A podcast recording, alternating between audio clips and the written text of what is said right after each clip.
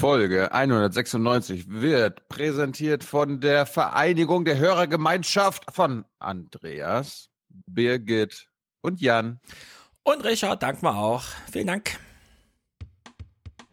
This, this, this is fake news. Uh, it's all fake news. It's phony stuff.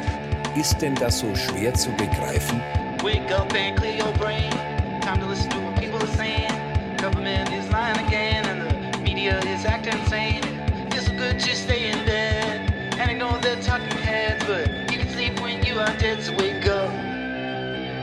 Aufgewacht. Jetzt hast du mich aber erschreckt. Ostern ist vorbei. Alle müssen heute in die Schule. Heute ist es passiert. Wir haben unsere kleine Tochter in die Schule geschickt. Und da sie beladen war mit Geburtstagskuchen und so einem Zeug, haben wir den Schulranzen zu Hause vergessen.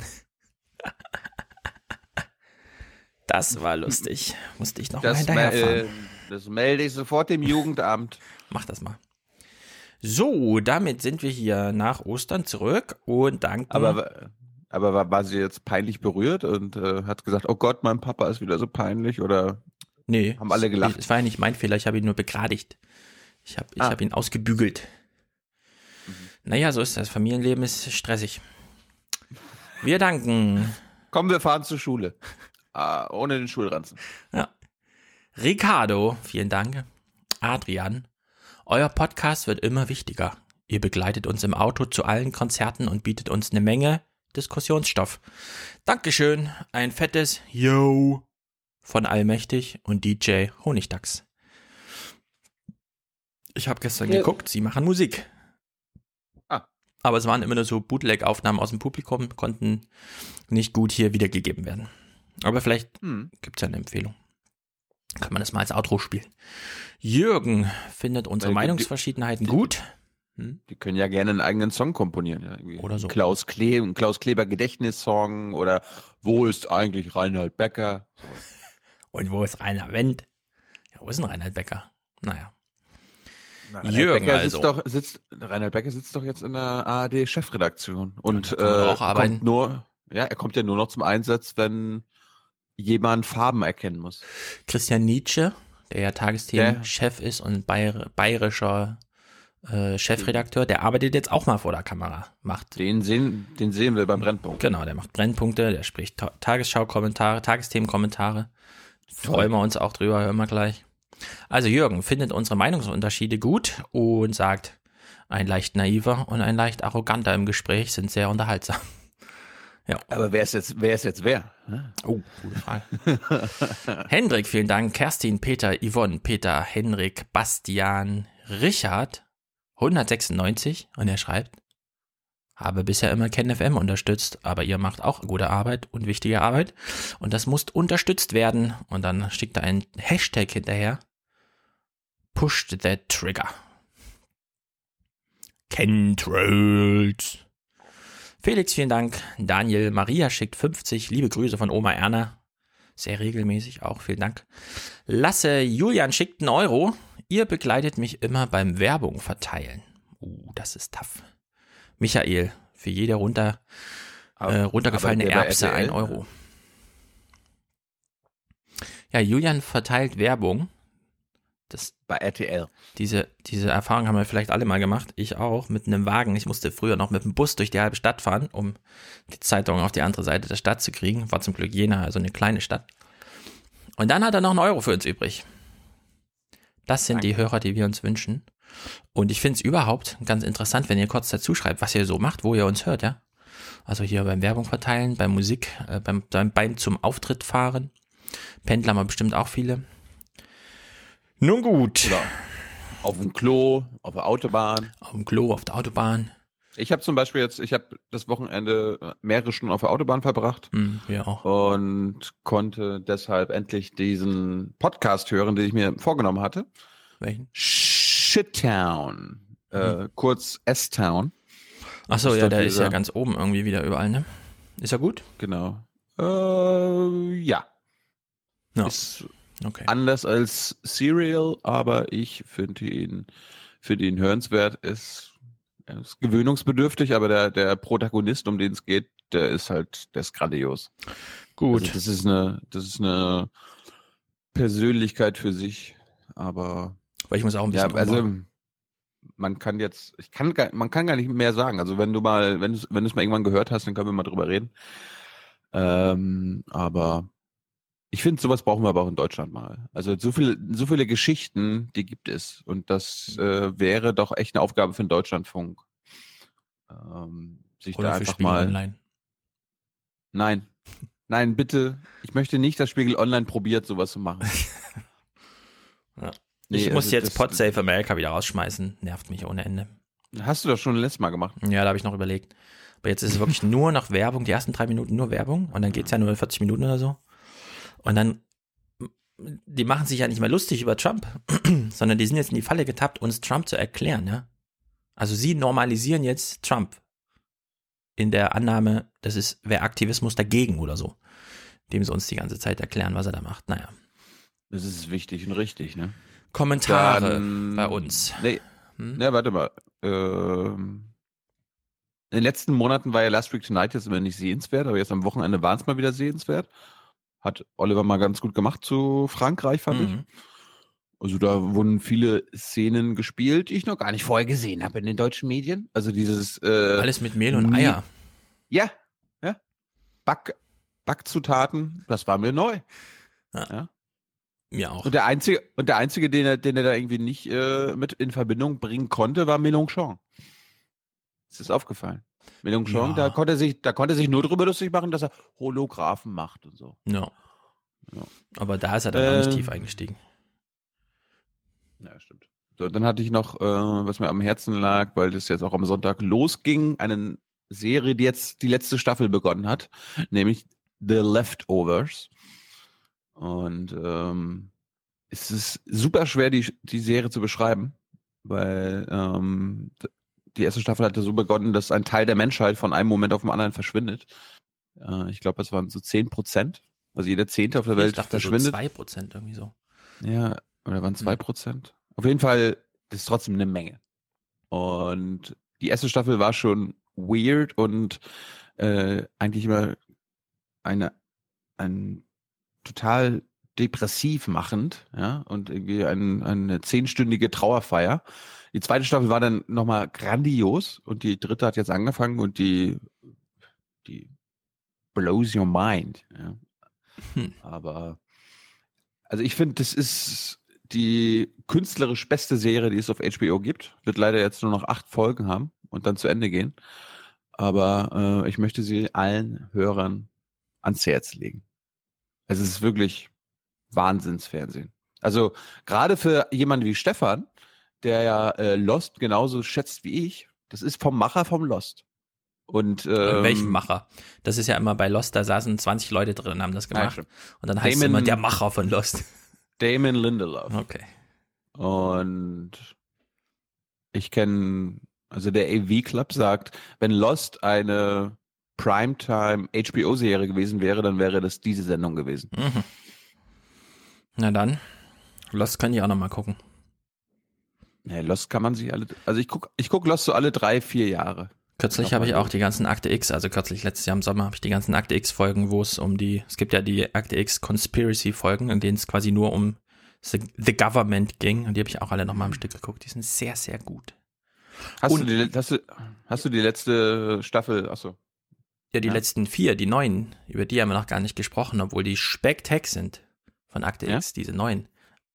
Weil die haben ja auch wieder eine erste Conspiracy-Folge, dann haben sie zwei normale, die völlig durchgedreht sind, so mit Reptilien und so, also Reptilienmenschen. Und dann haben sie in der vierten nochmal auf die erste wieder ja. zurückgegriffen. Also diese, diese vier Akte X-Dinger, wer die noch nicht geguckt hat, die kann man mal so an einem Abend weggucken. Die sind wirklich spektakulär. hast du die neue, oder jetzt die letzte Homeland-Staffel gesehen? Nee. Homeland habe ich schon ewig nicht mehr gesehen.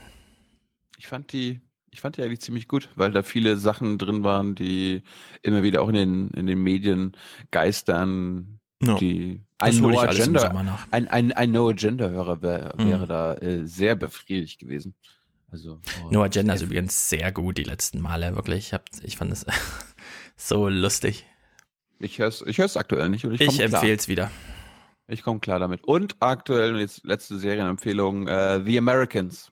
Ne? Gibt es auch schon wieder vier oder fünf neue Folgen diese Staffel, aber ich glaube, neben The Leftovers ist The Americans meine Lieblingsserie.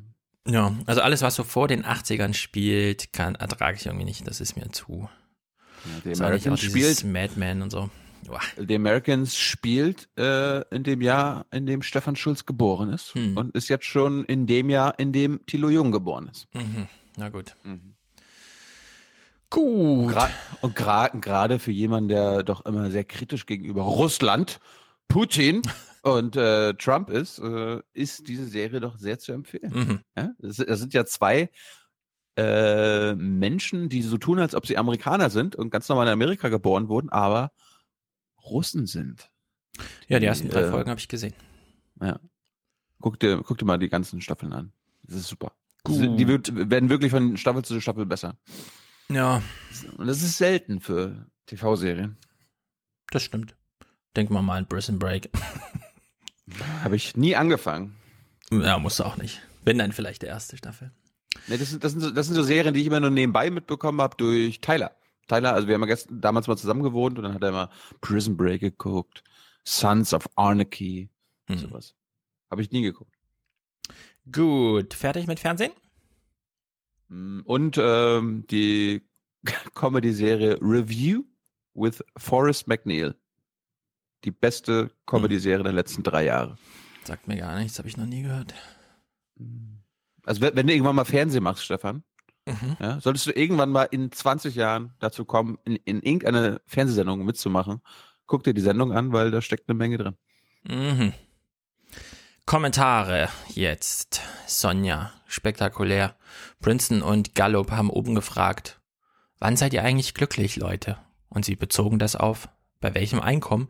Und die Antwort war 70.000 Dollar im Jahr, weil das ist so gerade dieses, ich komme in dieser Gesellschaft klar, von der ich nicht ausgehe, dass ich sie nicht bräuchte, aber ich leide auch nicht unter zu knappen Möglichkeitsausschöpfungen.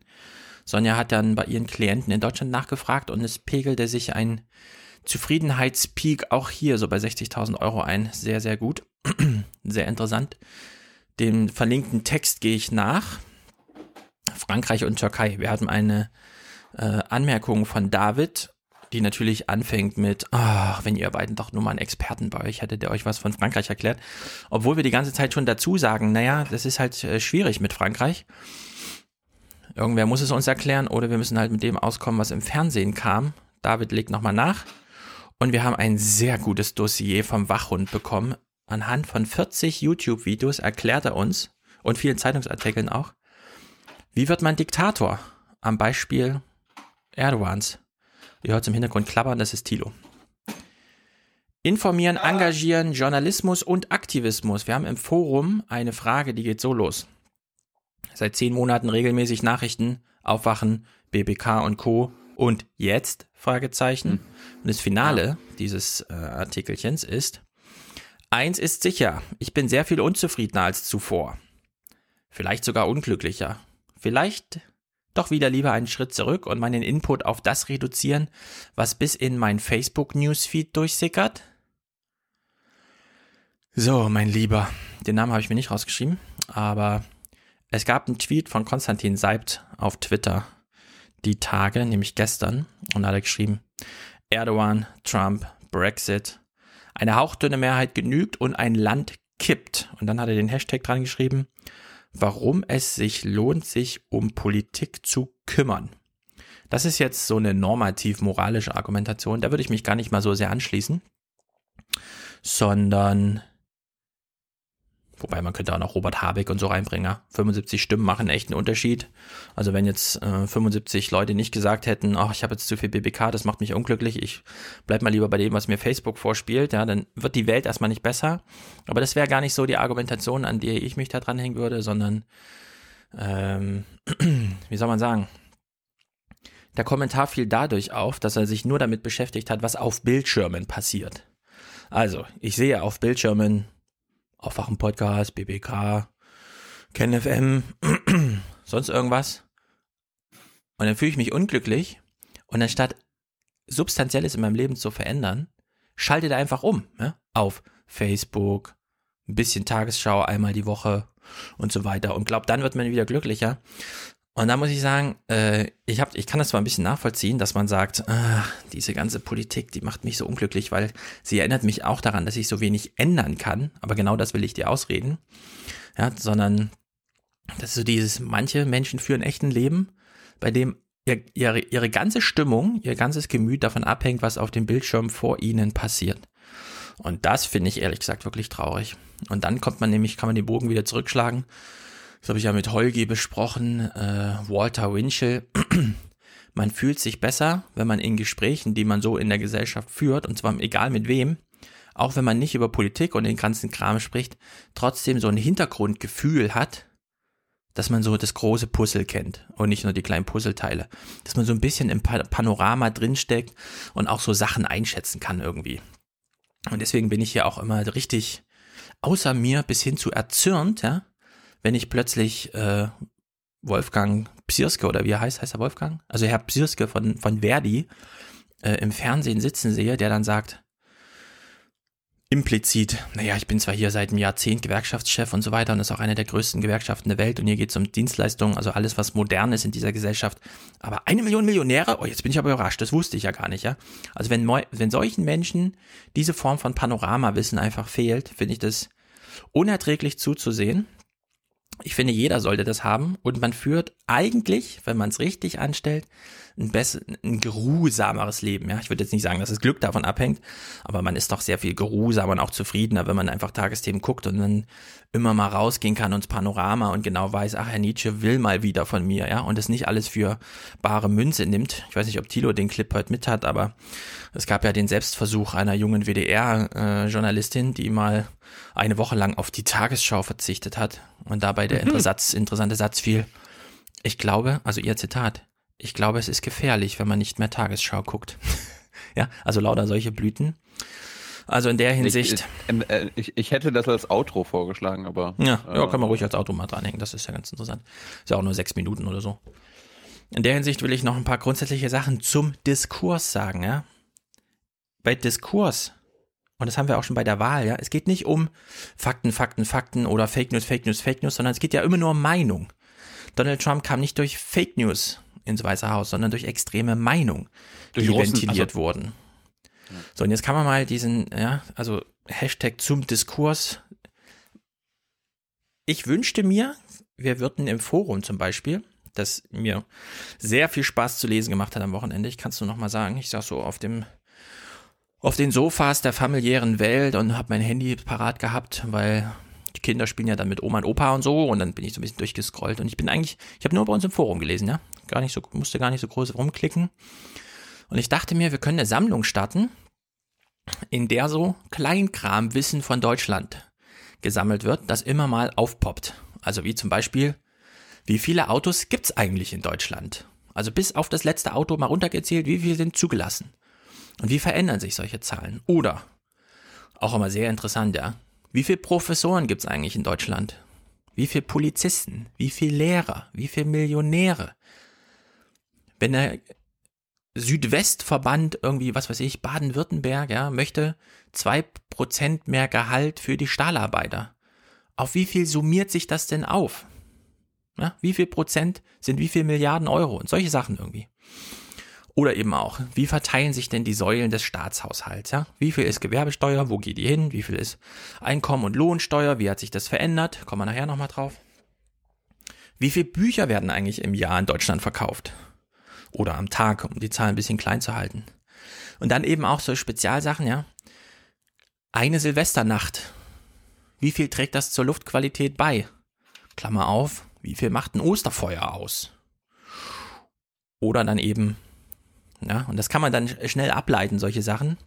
Hat schon mal jemand durchgerechnet, eine Million Millionäre, wenn die jetzt sehr konservativ ihr Geld anlegen und nur ein Prozent Verzinsung erhalten, dann heißt das ja, eine Million Menschen bekommen in Deutschland schon ein Grundeinkommen von 700 Euro im Monat und das wäre ja Amons Forderung. Ist das jetzt also revolutionär, was da in Frankreich stattfindet oder nicht? Solche Sachen.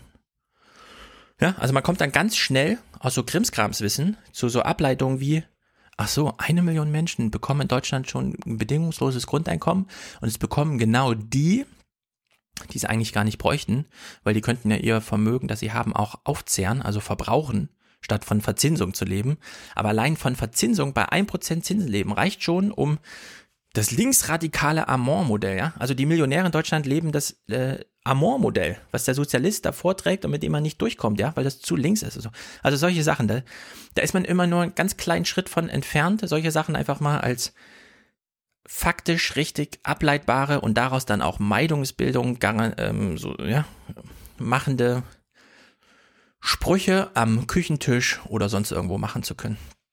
In der Hinsicht war ich sehr interessiert. Vorhin hat äh, Rico Grimm einen Text aus der New York Times äh, getwittert.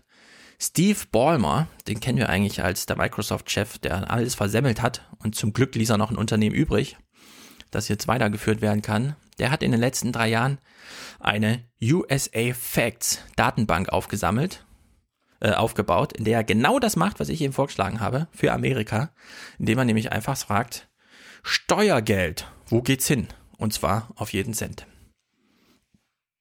Also solche Sachen, man kann sich natürlich aus den Diskursen zurückziehen, aber weiß auch nicht. Das hat jetzt alles nichts mit diesem, ich, die Politik belastet mich oder so, ja.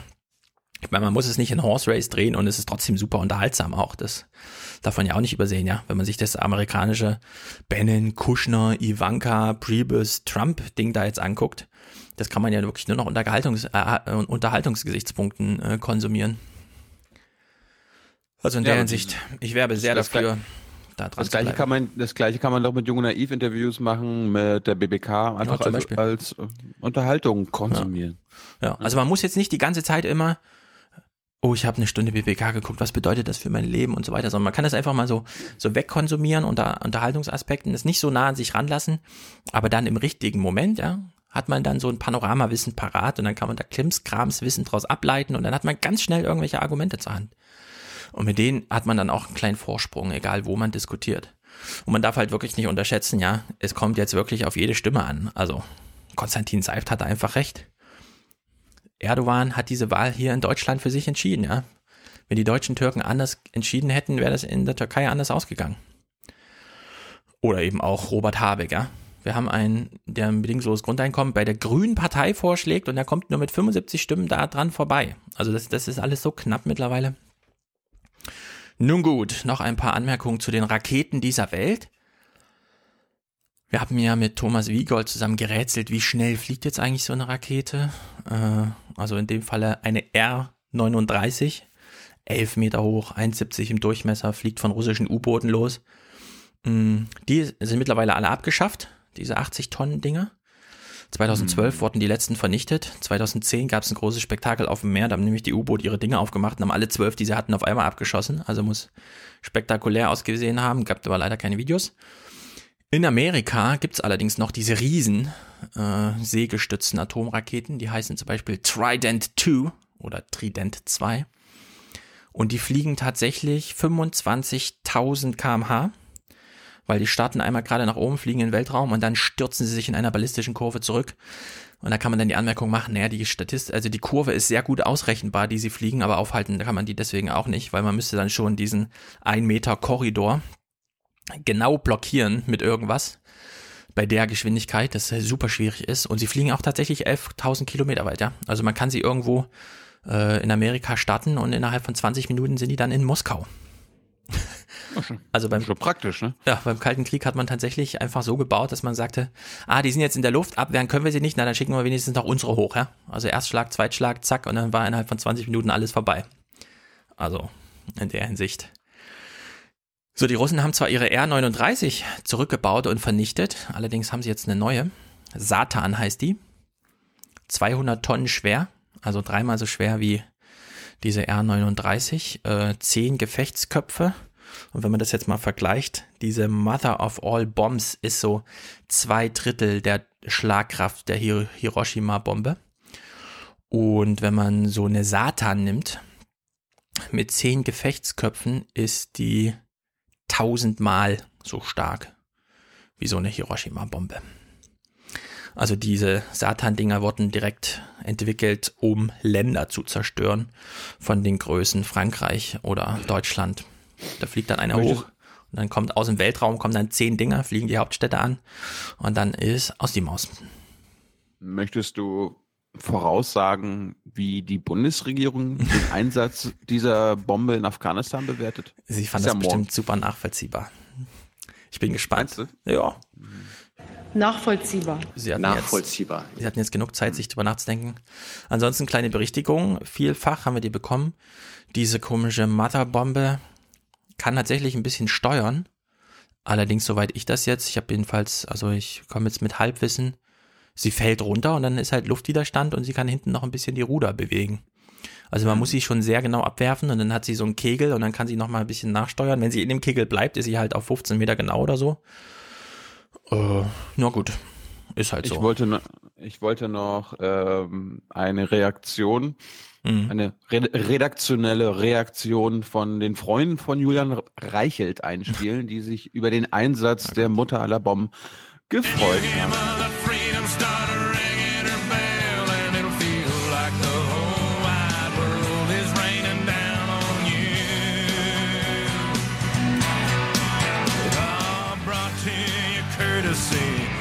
Fox News sehen wir hier.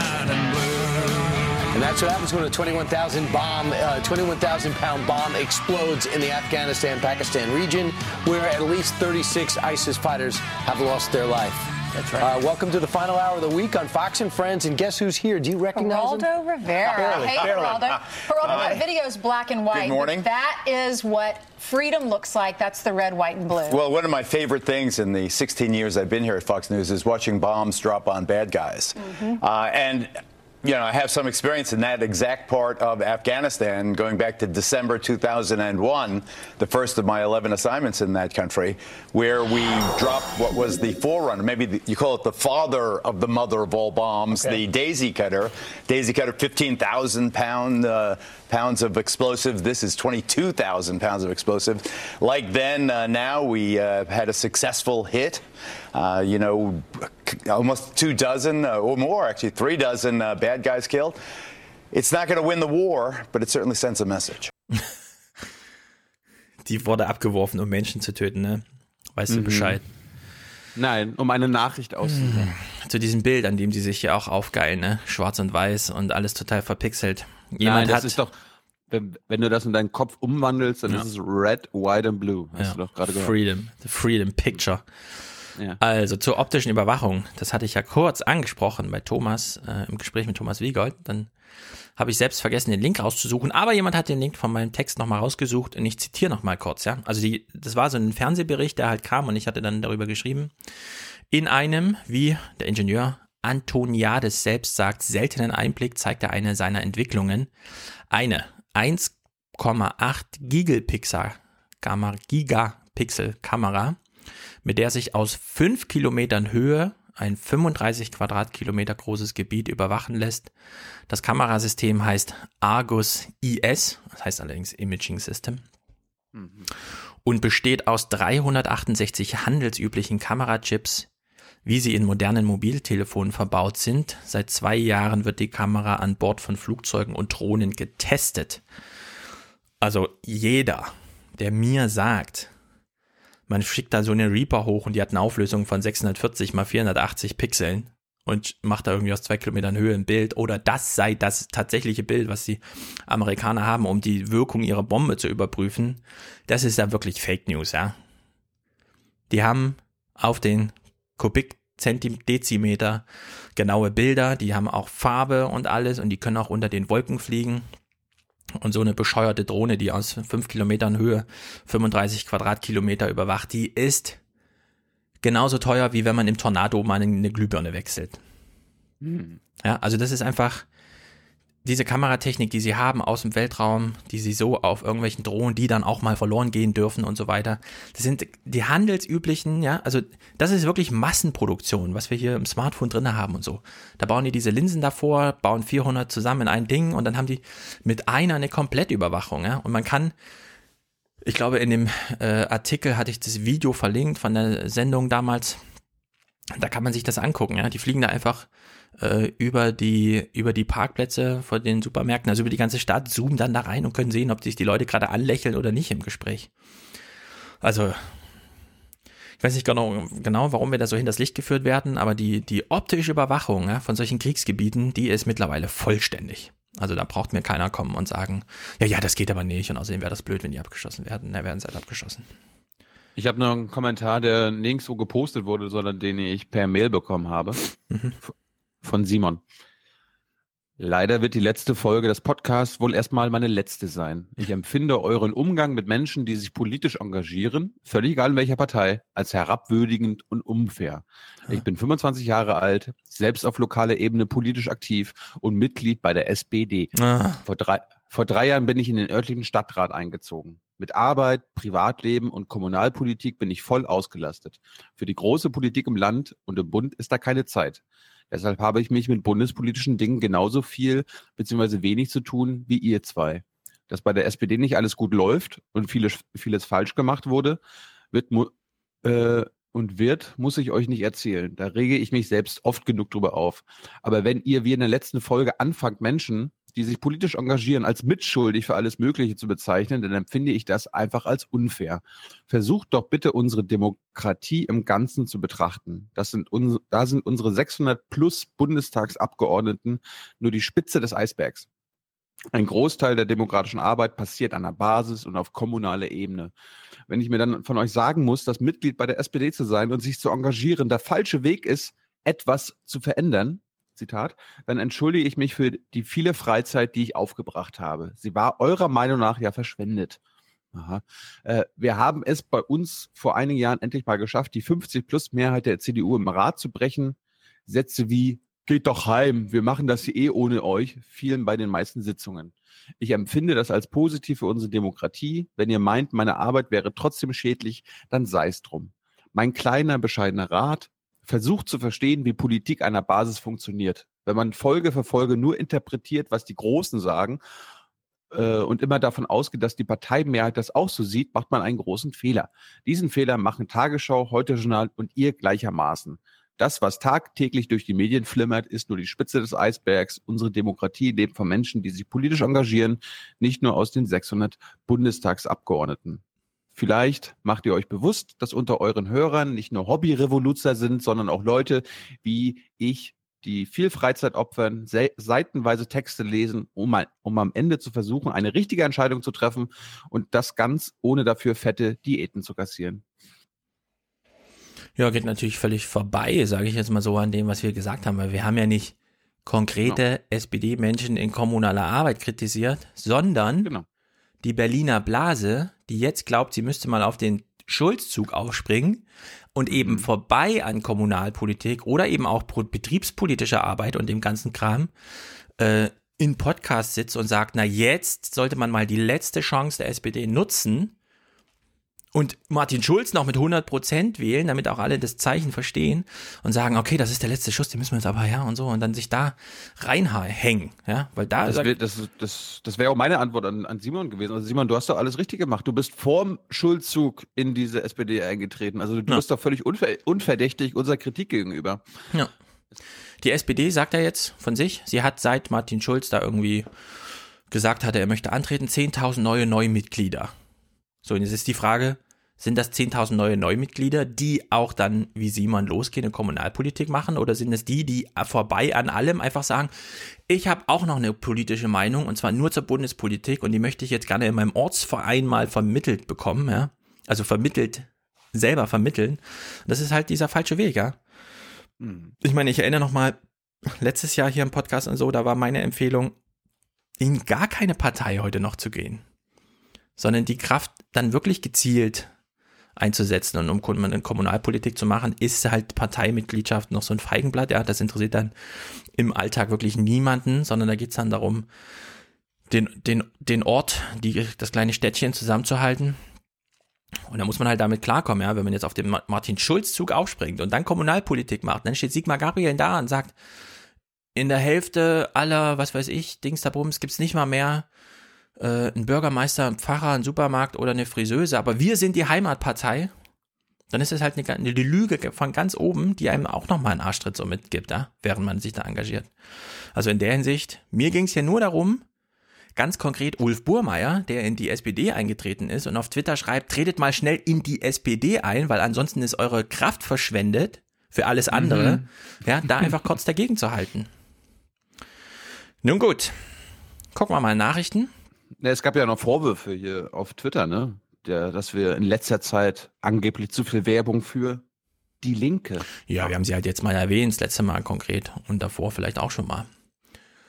Aber heute kommen wir mal um die Linke vorbei und werden trotzdem in die Richtung argumentieren, ich zumindest.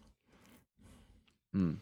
Also wegen mir muss niemand in der Partei nur in die SPD jetzt eintreten, weil da Schulzzug rollt. Also ja. so das, das einfach so, darf man sich auch nicht machen. Das ist so ein bisschen so, äh, als ob man sich ein Bayern-Trikot holt, weil man weiß, ey, die werden die Champions League gewinnen. Dann, ja, aber die gewinnen dann wenigstens auch. Na gut, Champions League vielleicht nicht, aber im anderen Rahmen. Na gut. Gucken wir mal Tagesthemen und kümmern wir uns mal nicht um die große Politik, nämlich die nur am Bande, über Bande, sondern wir interessieren uns jetzt mal wieder für das, womit wir hier mal angefangen hatten. Wie machen eigentlich die Tagesthemen die ganze Zeit politischen Journalismus, ja? Und wir haben jetzt ein Paradebeispiel letzte Woche, wie die Tagesthemen ein Narrativ durchkloppen.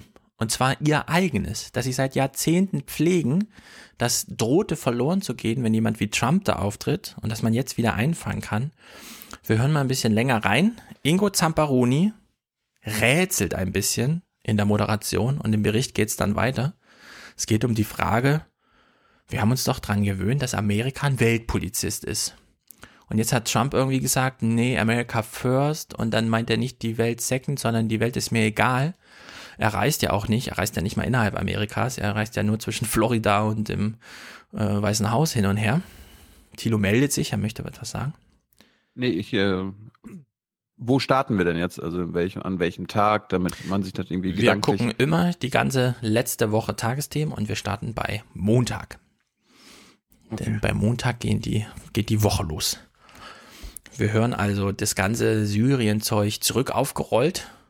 Ingo Zamparoni. Hm? Ich bin ja mal gespannt. Ich meine, das war ja, das ist uns ja aufgefallen. Nicht nur, wenn Dortmunder Spieler Opfer werden, kümmert sich die ARD nicht um die Spieler, sondern wenn irgendwo Kriege für, äh, geführt werden, das ist uns jetzt in zwei Jahren, äh, das können wir, glaube ich, seriös sagen. Wenn Deutschland oder irgendwelche unsere Verbündete irgendwelche Kriege durchführen oder Kriegsverbrechen machen, äh, interessiert das in den Tagesthemen oder in, den, in der ARD allgemein wenige, insbesondere wenn es um das Völkerrecht geht. Ja. So, darum bin ich jetzt mal gespannt. Vielleicht hast du jetzt noch ein paar. Ja, sei mal gespannt, ob es hier ums Völkerrecht geht oder um die Frage, die sich Oma Erna immer stellt. Kann ich auch heute wieder geruhsam schlafen, wie damals 1985, als ich begann, die Tagesthemen zu gucken? Und die Antwort, die Ingo Zamparoni sich jetzt bemüht zu geben, lautet, ja, Oma Erna, Trump war aufregend. Wir haben ihn gebrochen. Wir haben ihn wieder eingefangen. Die Welt ist wieder, wie sie einmal war. Amerika, der Weltpolizist. Oder müssen wir noch ein bisschen rätseln? Na, ein bisschen rätseln wir noch. Also wir hören mal hier rein. Wenn im Amerikanischen davon die Rede ist, dass ein neuer Sheriff in der Stadt sei, das wäre wieder hier Trigger für Tyler. Der neue Sheriff ist in der Stadt.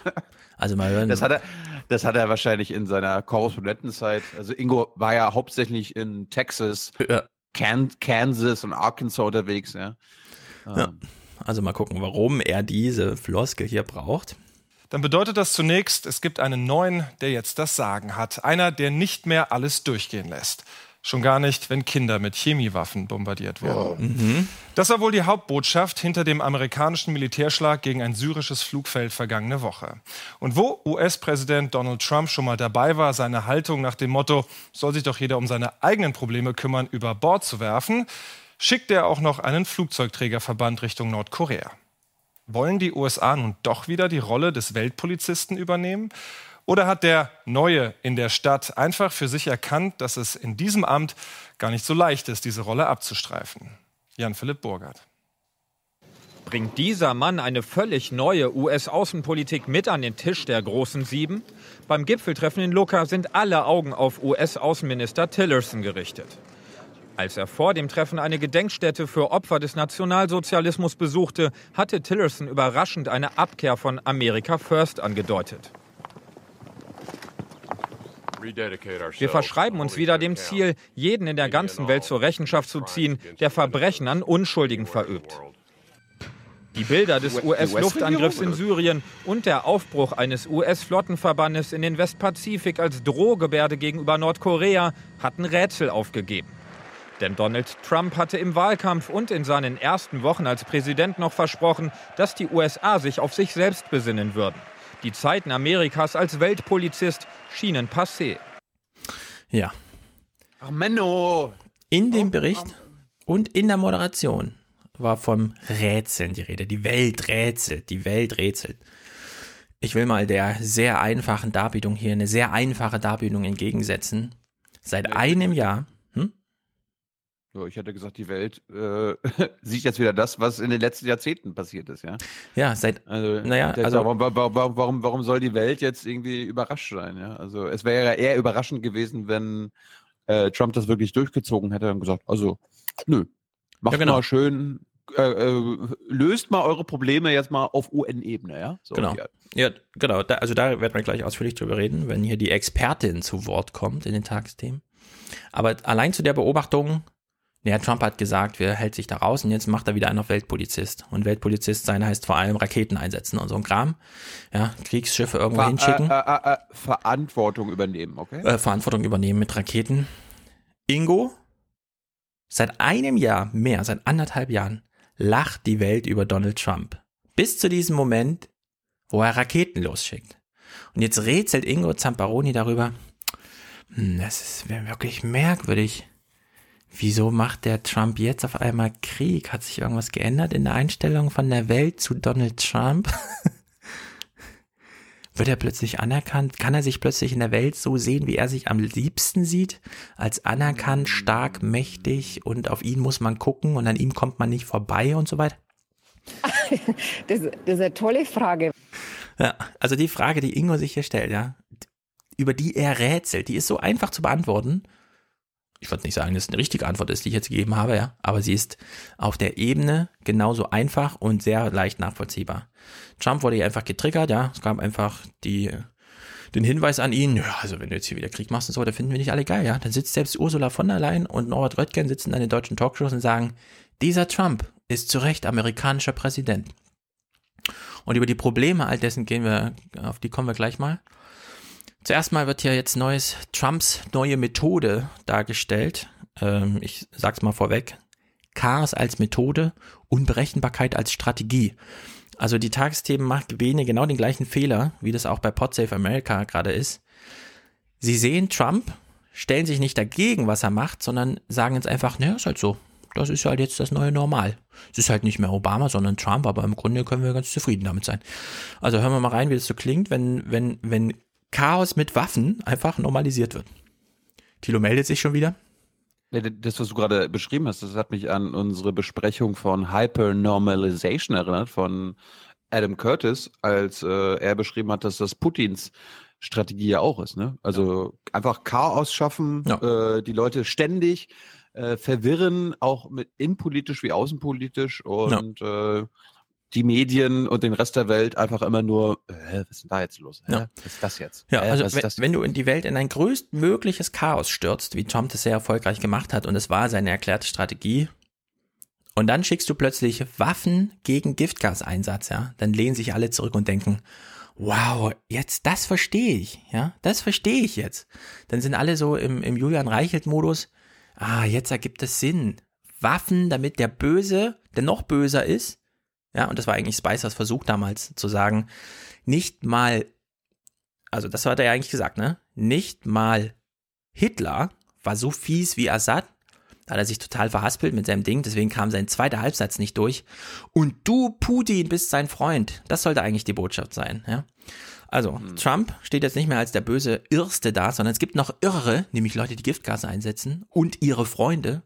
Und jetzt plötzlich denkt sich die Welt, Ach so, ja, genau, Waffen, ja, stimmt, das ist ja folgerichtig, warum auch nicht? Also wir hören mal, wie das hier so hypernormalisiert wird. Wer wirklich das Ohr des Präsidenten hat, wenn er über Krieg und Frieden entscheidet, ist allerdings unklar. Auch Trumps Pressesprecher bleibt vage, als er heute nach einer Strategie für Syrien gefragt wird. Der Präsident hat klargemacht, dass er es nicht mag, sich in die Karten gucken zu lassen. Chaos als Methode, Unberechenbarkeit als Strategie. Die Welt darf sich noch auf manche Überraschung von Donald Trump einstellen. Ja, aber solange er die Methoden wählt, die wir kennen, Waffen, Waffen und nochmal Waffen, finden wir es gut. Das ist dann nachvollziehbar. Und dann ist Amerika auch wieder unser treuester Partner, dem haben wir eh viel zu verdanken. Ja, also das, die Ursula von der Leyen Sprechblasen liegen alle schon parat. Jetzt wird uns das mal erklärt. Wie hat die Welt es geschafft, Donald Trump zu brechen?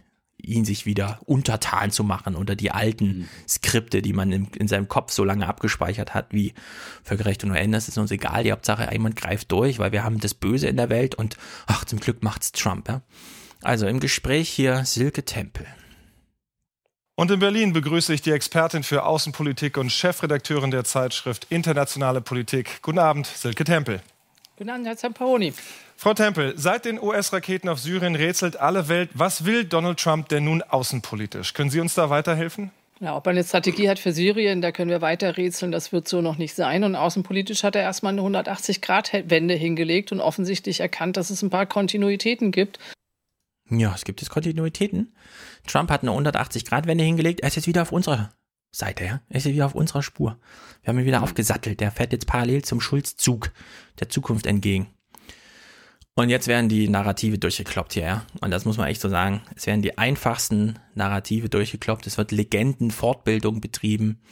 Wir hören einfach mal zu. Es geht hier jetzt um Assads Giftgas.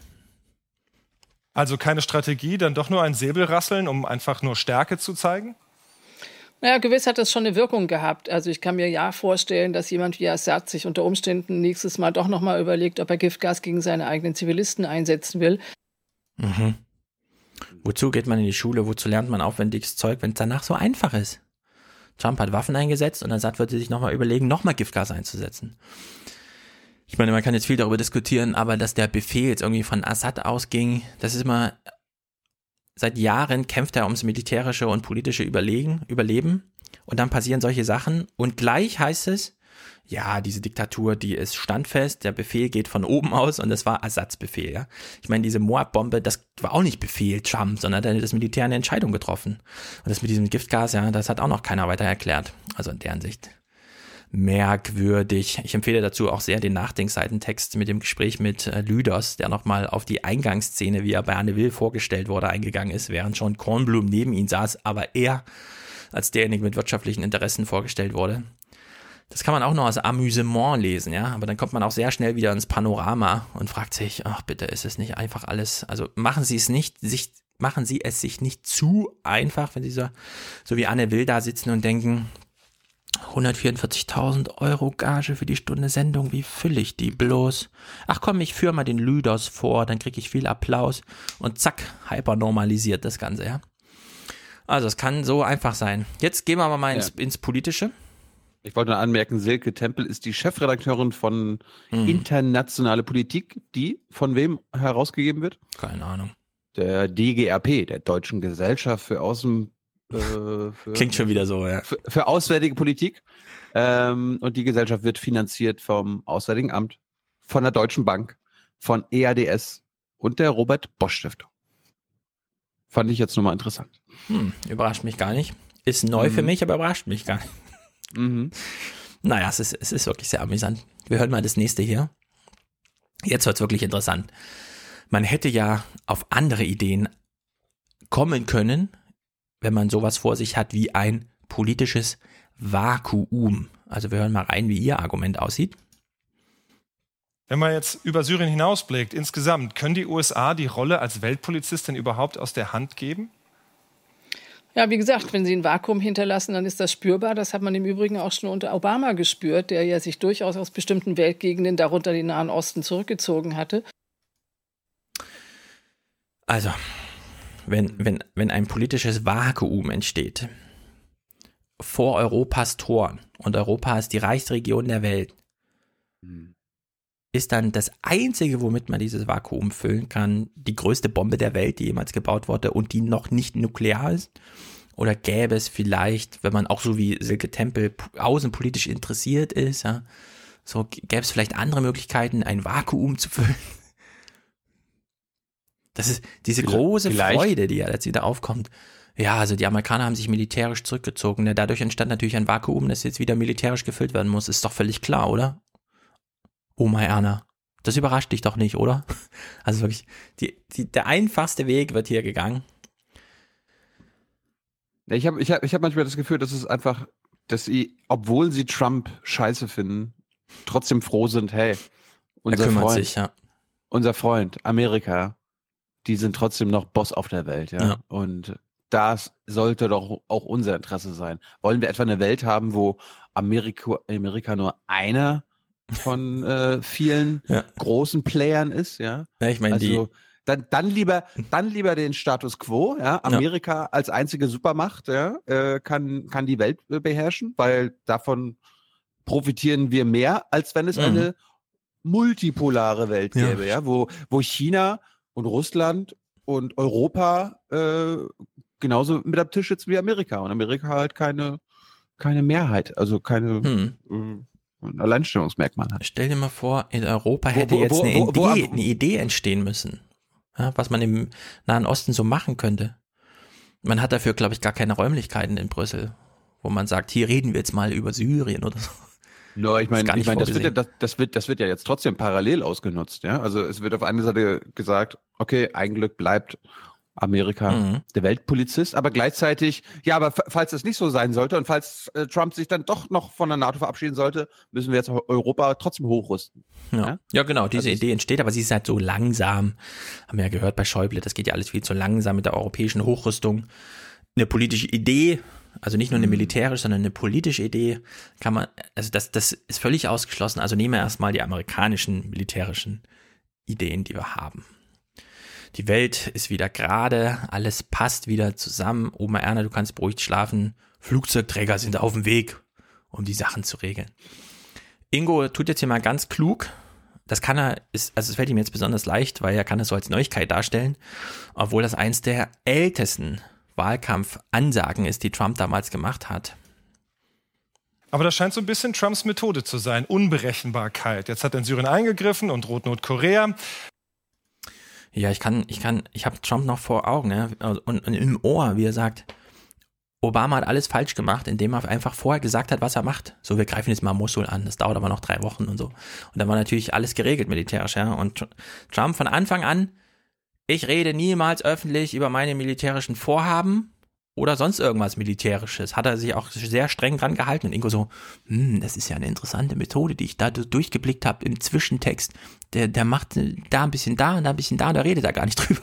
Ja, also völlig, Ingo, in welcher Le Welt lebst du denn, ja? Ja, aber Ingo, Ingo war doch nicht äh, während des amerikanischen Wahlkampfs in Amerika. Also das hat er wahrscheinlich nur mitbekommen, dass äh, Trump angekündigt hat, außenpolitisch unberechenbar zu sein. Ja, wahrscheinlich. Jedenfalls ist Ingo so, das ist ihm jetzt so wie Schuppen von den Augen gefallen, dass plötzlich Chaos als Methode und so weiter, dass er hier nochmal so eine Frage dran schiebt, nämlich ist das nicht eigentlich eine gute Strategie? Könnte es sein, dass er damit aber möglicherweise für eine Lösung dieser Konflikte vielleicht doch mehr erreicht als sein Vorgänger Obama, der immer gesagt hat, das Eingreifen macht es auch nicht besser? So, jetzt kommt die beste Antwort überhaupt. Silke Tempel, es ist nur so ein ganz kleiner Halbsatz und sie verspricht sich auch noch dabei, deswegen müssen wir uns jetzt konzentrieren und ihr genau zuhören. Sie wurde jetzt gefragt, also Ingo hat bemerkt, hm, Chaos als Strategie, ist das nicht doch ganz gut eigentlich, weil und so? Ja, eingreifen, nicht eingreifen, wie macht man es eigentlich richtig? Also es ist nur noch die Frage, militärisch eingreifen oder nicht eingreifen, ne? So, jetzt gibt Silke Tempel ihre Antwort, wir hören genau zu. Ja, das Eingreifen, das Nicht-Eingreifen macht das auf jeden Fall auch nicht besser und auch das Eingreifen hat manches nicht besser gemacht. Wir buchstabieren das mal langsam. Das Nicht-Eingreifen macht es nicht besser, aber das Eingreifen hat es hat auch nicht alles besser gemacht. Ich übersetze es für euch jetzt mal. Kein Krieg ist auch keine Lösung. Das hat sie gesagt. Ja? Also klar könnte man jetzt nicht eingreifen. Das macht nichts besser. Und das Eingreifen hat auch nicht alles besser gemacht. Also wenn schon, dann lieber für Eingreifen optieren, weil dann geht ein bisschen mehr besser, mehr besser, als wenn man gar nicht eingreift. Ja, also sie sitzt hier in Ist den denn das Tagesthemen. so schwer zu begreifen? Offenbar. Also sie sitzt in den Tagesthemen und sagt, Also kein Krieg ist jetzt keine Lösung für die Weltprobleme, die wir haben. So, damit sind wir jetzt wieder völlig zurück im Weltpolizisten-Dasein. Oma Erna ist es bekannt aus ihren letzten 65 Lebensjahren. Hören wir mal, wie Ingo jetzt nochmal die, Redu also die Komplexität so richtig reduziert. Ja? Also wir haben 60 Millionen Flüchtlinge, allein in Syrien sind noch 6 Millionen, die das Land am liebsten verlassen würden. Wir haben in Syrien 70 Kriegsparteien, und wie wir das bei ähm, Thomas Wiegold letztes Mal gehört haben, man weiß nicht genau, in welcher Allianz ist jetzt wer mit wem und wo gehen die Waffen hin und wie überhaupt. Also es, es ist alles super verwirrend. Und Ingo, der Superman der Nachrichtenproduktion, kondensiert uns jetzt mal alles auf eine ganz einfache Frage.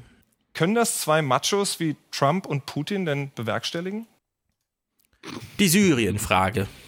Hm. Können das nicht einfach zwei Machos wie Trump und Putin also nicht mal Trump und Putin gesteht da noch ein bisschen Komplexität zu, sondern selbst die werden jetzt nur auf Machos reduziert. Also okay. Unglaublich. Und jetzt bindet äh, Ingo alles zusammen in seine finale Oma Erna. Das ist der Gedanke, mit dem du jetzt ins Bett gehen musst.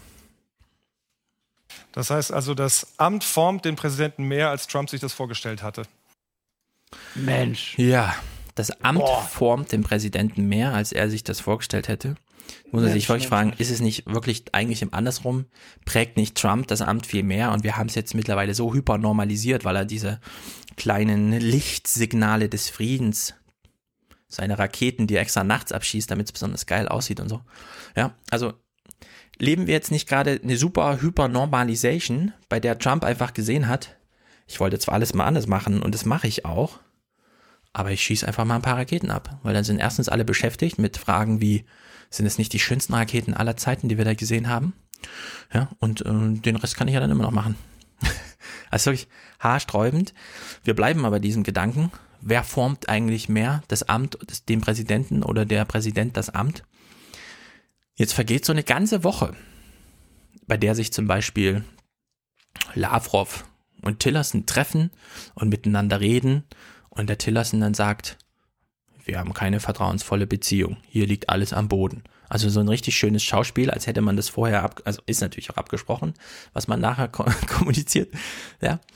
Du meinst vor der Presse sagen die was anderes als hinter den Kulissen? Ja, könnte sein. So wie das im Übrigen überall ist, ja. Bei jeder kleinen Vereinssitzung wird es nochmal ein bisschen. Nein. Was sagen wir den Mitgliedern? Was sagen wir dem Vorstand? So. Das so. kenne kenn ich gar nicht aus Berlin hier. Regierung, also die, wenn die Regierungspressekonferenz ist, dann erklärt uns Steffen Seibert alles. ja. Alles, was bei Regierungs- und Kabinettssitzungen passiert ist. Und damit haben wir auch die Frage geklärt, wer hier der Naive und wer der überheblich ist. Genau.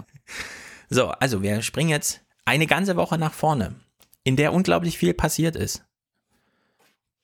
Und wir hören Ingo Zamparoni, der uns am Montag verabschiedet hat mit der Frage oder mit der Feststellung, das Amt prägt den Präsidenten mehr, als, so hofft er, da Trump das Amt prägt, obwohl wir das genau andersrum beobachten können und dann einfach sagen, das ist hier ein, ein Mega-Akt an Hypernormalisation, den die Medien hier gerade mitmachen.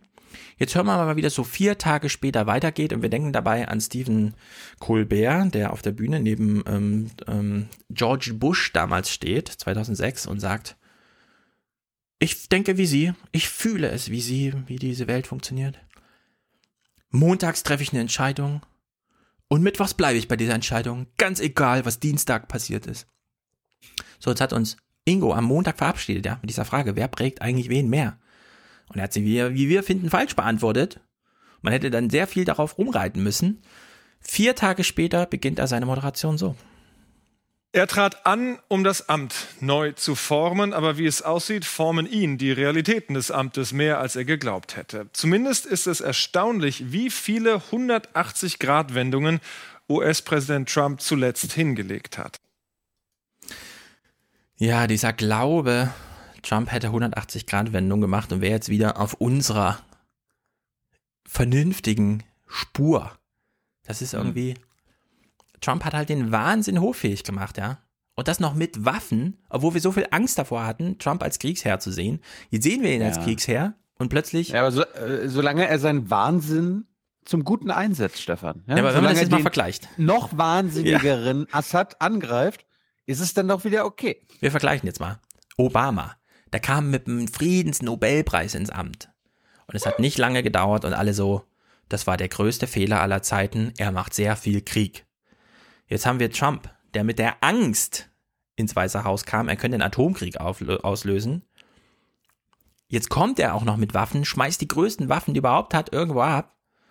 Und die Botschaft lautet, wow, endlich einer, der sich für den Frieden auf der Welt einsetzt und die Bösen zur Rechenschaft zieht. Also es ist einfach. Das findet, das findet die Tagesthemenredaktion Nachvollziehbar. nachvollziehbar. Aber es ist, es ist haarsträubend, ja. Das, wie kann so, also, wie kann die Produktion einer Nachrichtensendung so ablaufen? Das verstehe ich einfach nicht. Hören wir mal ein super Zitat von Donald Trump, der sich jetzt nicht mehr zu schade ist, auch noch den größten Scheiß vor der Presse zu erzählen und der uns dann hier einfach dargeboten wird und wir wissen genau, egal, selbst wenn sie jetzt was dagegen hätten, wie sie es kommentieren, es ist egal, Trumps Botschaft kommt bei uns an. Im Moment ist die Welt im Chaos, aber wenn wir fertig sind, wird es ein viel besserer Ort sein. Was mich angeht, wenn ich fertig bin, wird die Welt ein besserer Ort zum Leben sein. Im Moment ist sie scheußlich. Verstehe daraus. Also je, aktuell leben wir im Chaos. Ja. Aber wenn ich da jetzt was mache, dann haben wir auf jeden Fall ein besseres Chaos. Ja, es wird besser. Wenn er erstmal fertig ist mit der Welt, sagt er ja. Dieser Satz hatte noch vor einem halben Jahr alle in Chaos gestürzt hier. Panik, Angst.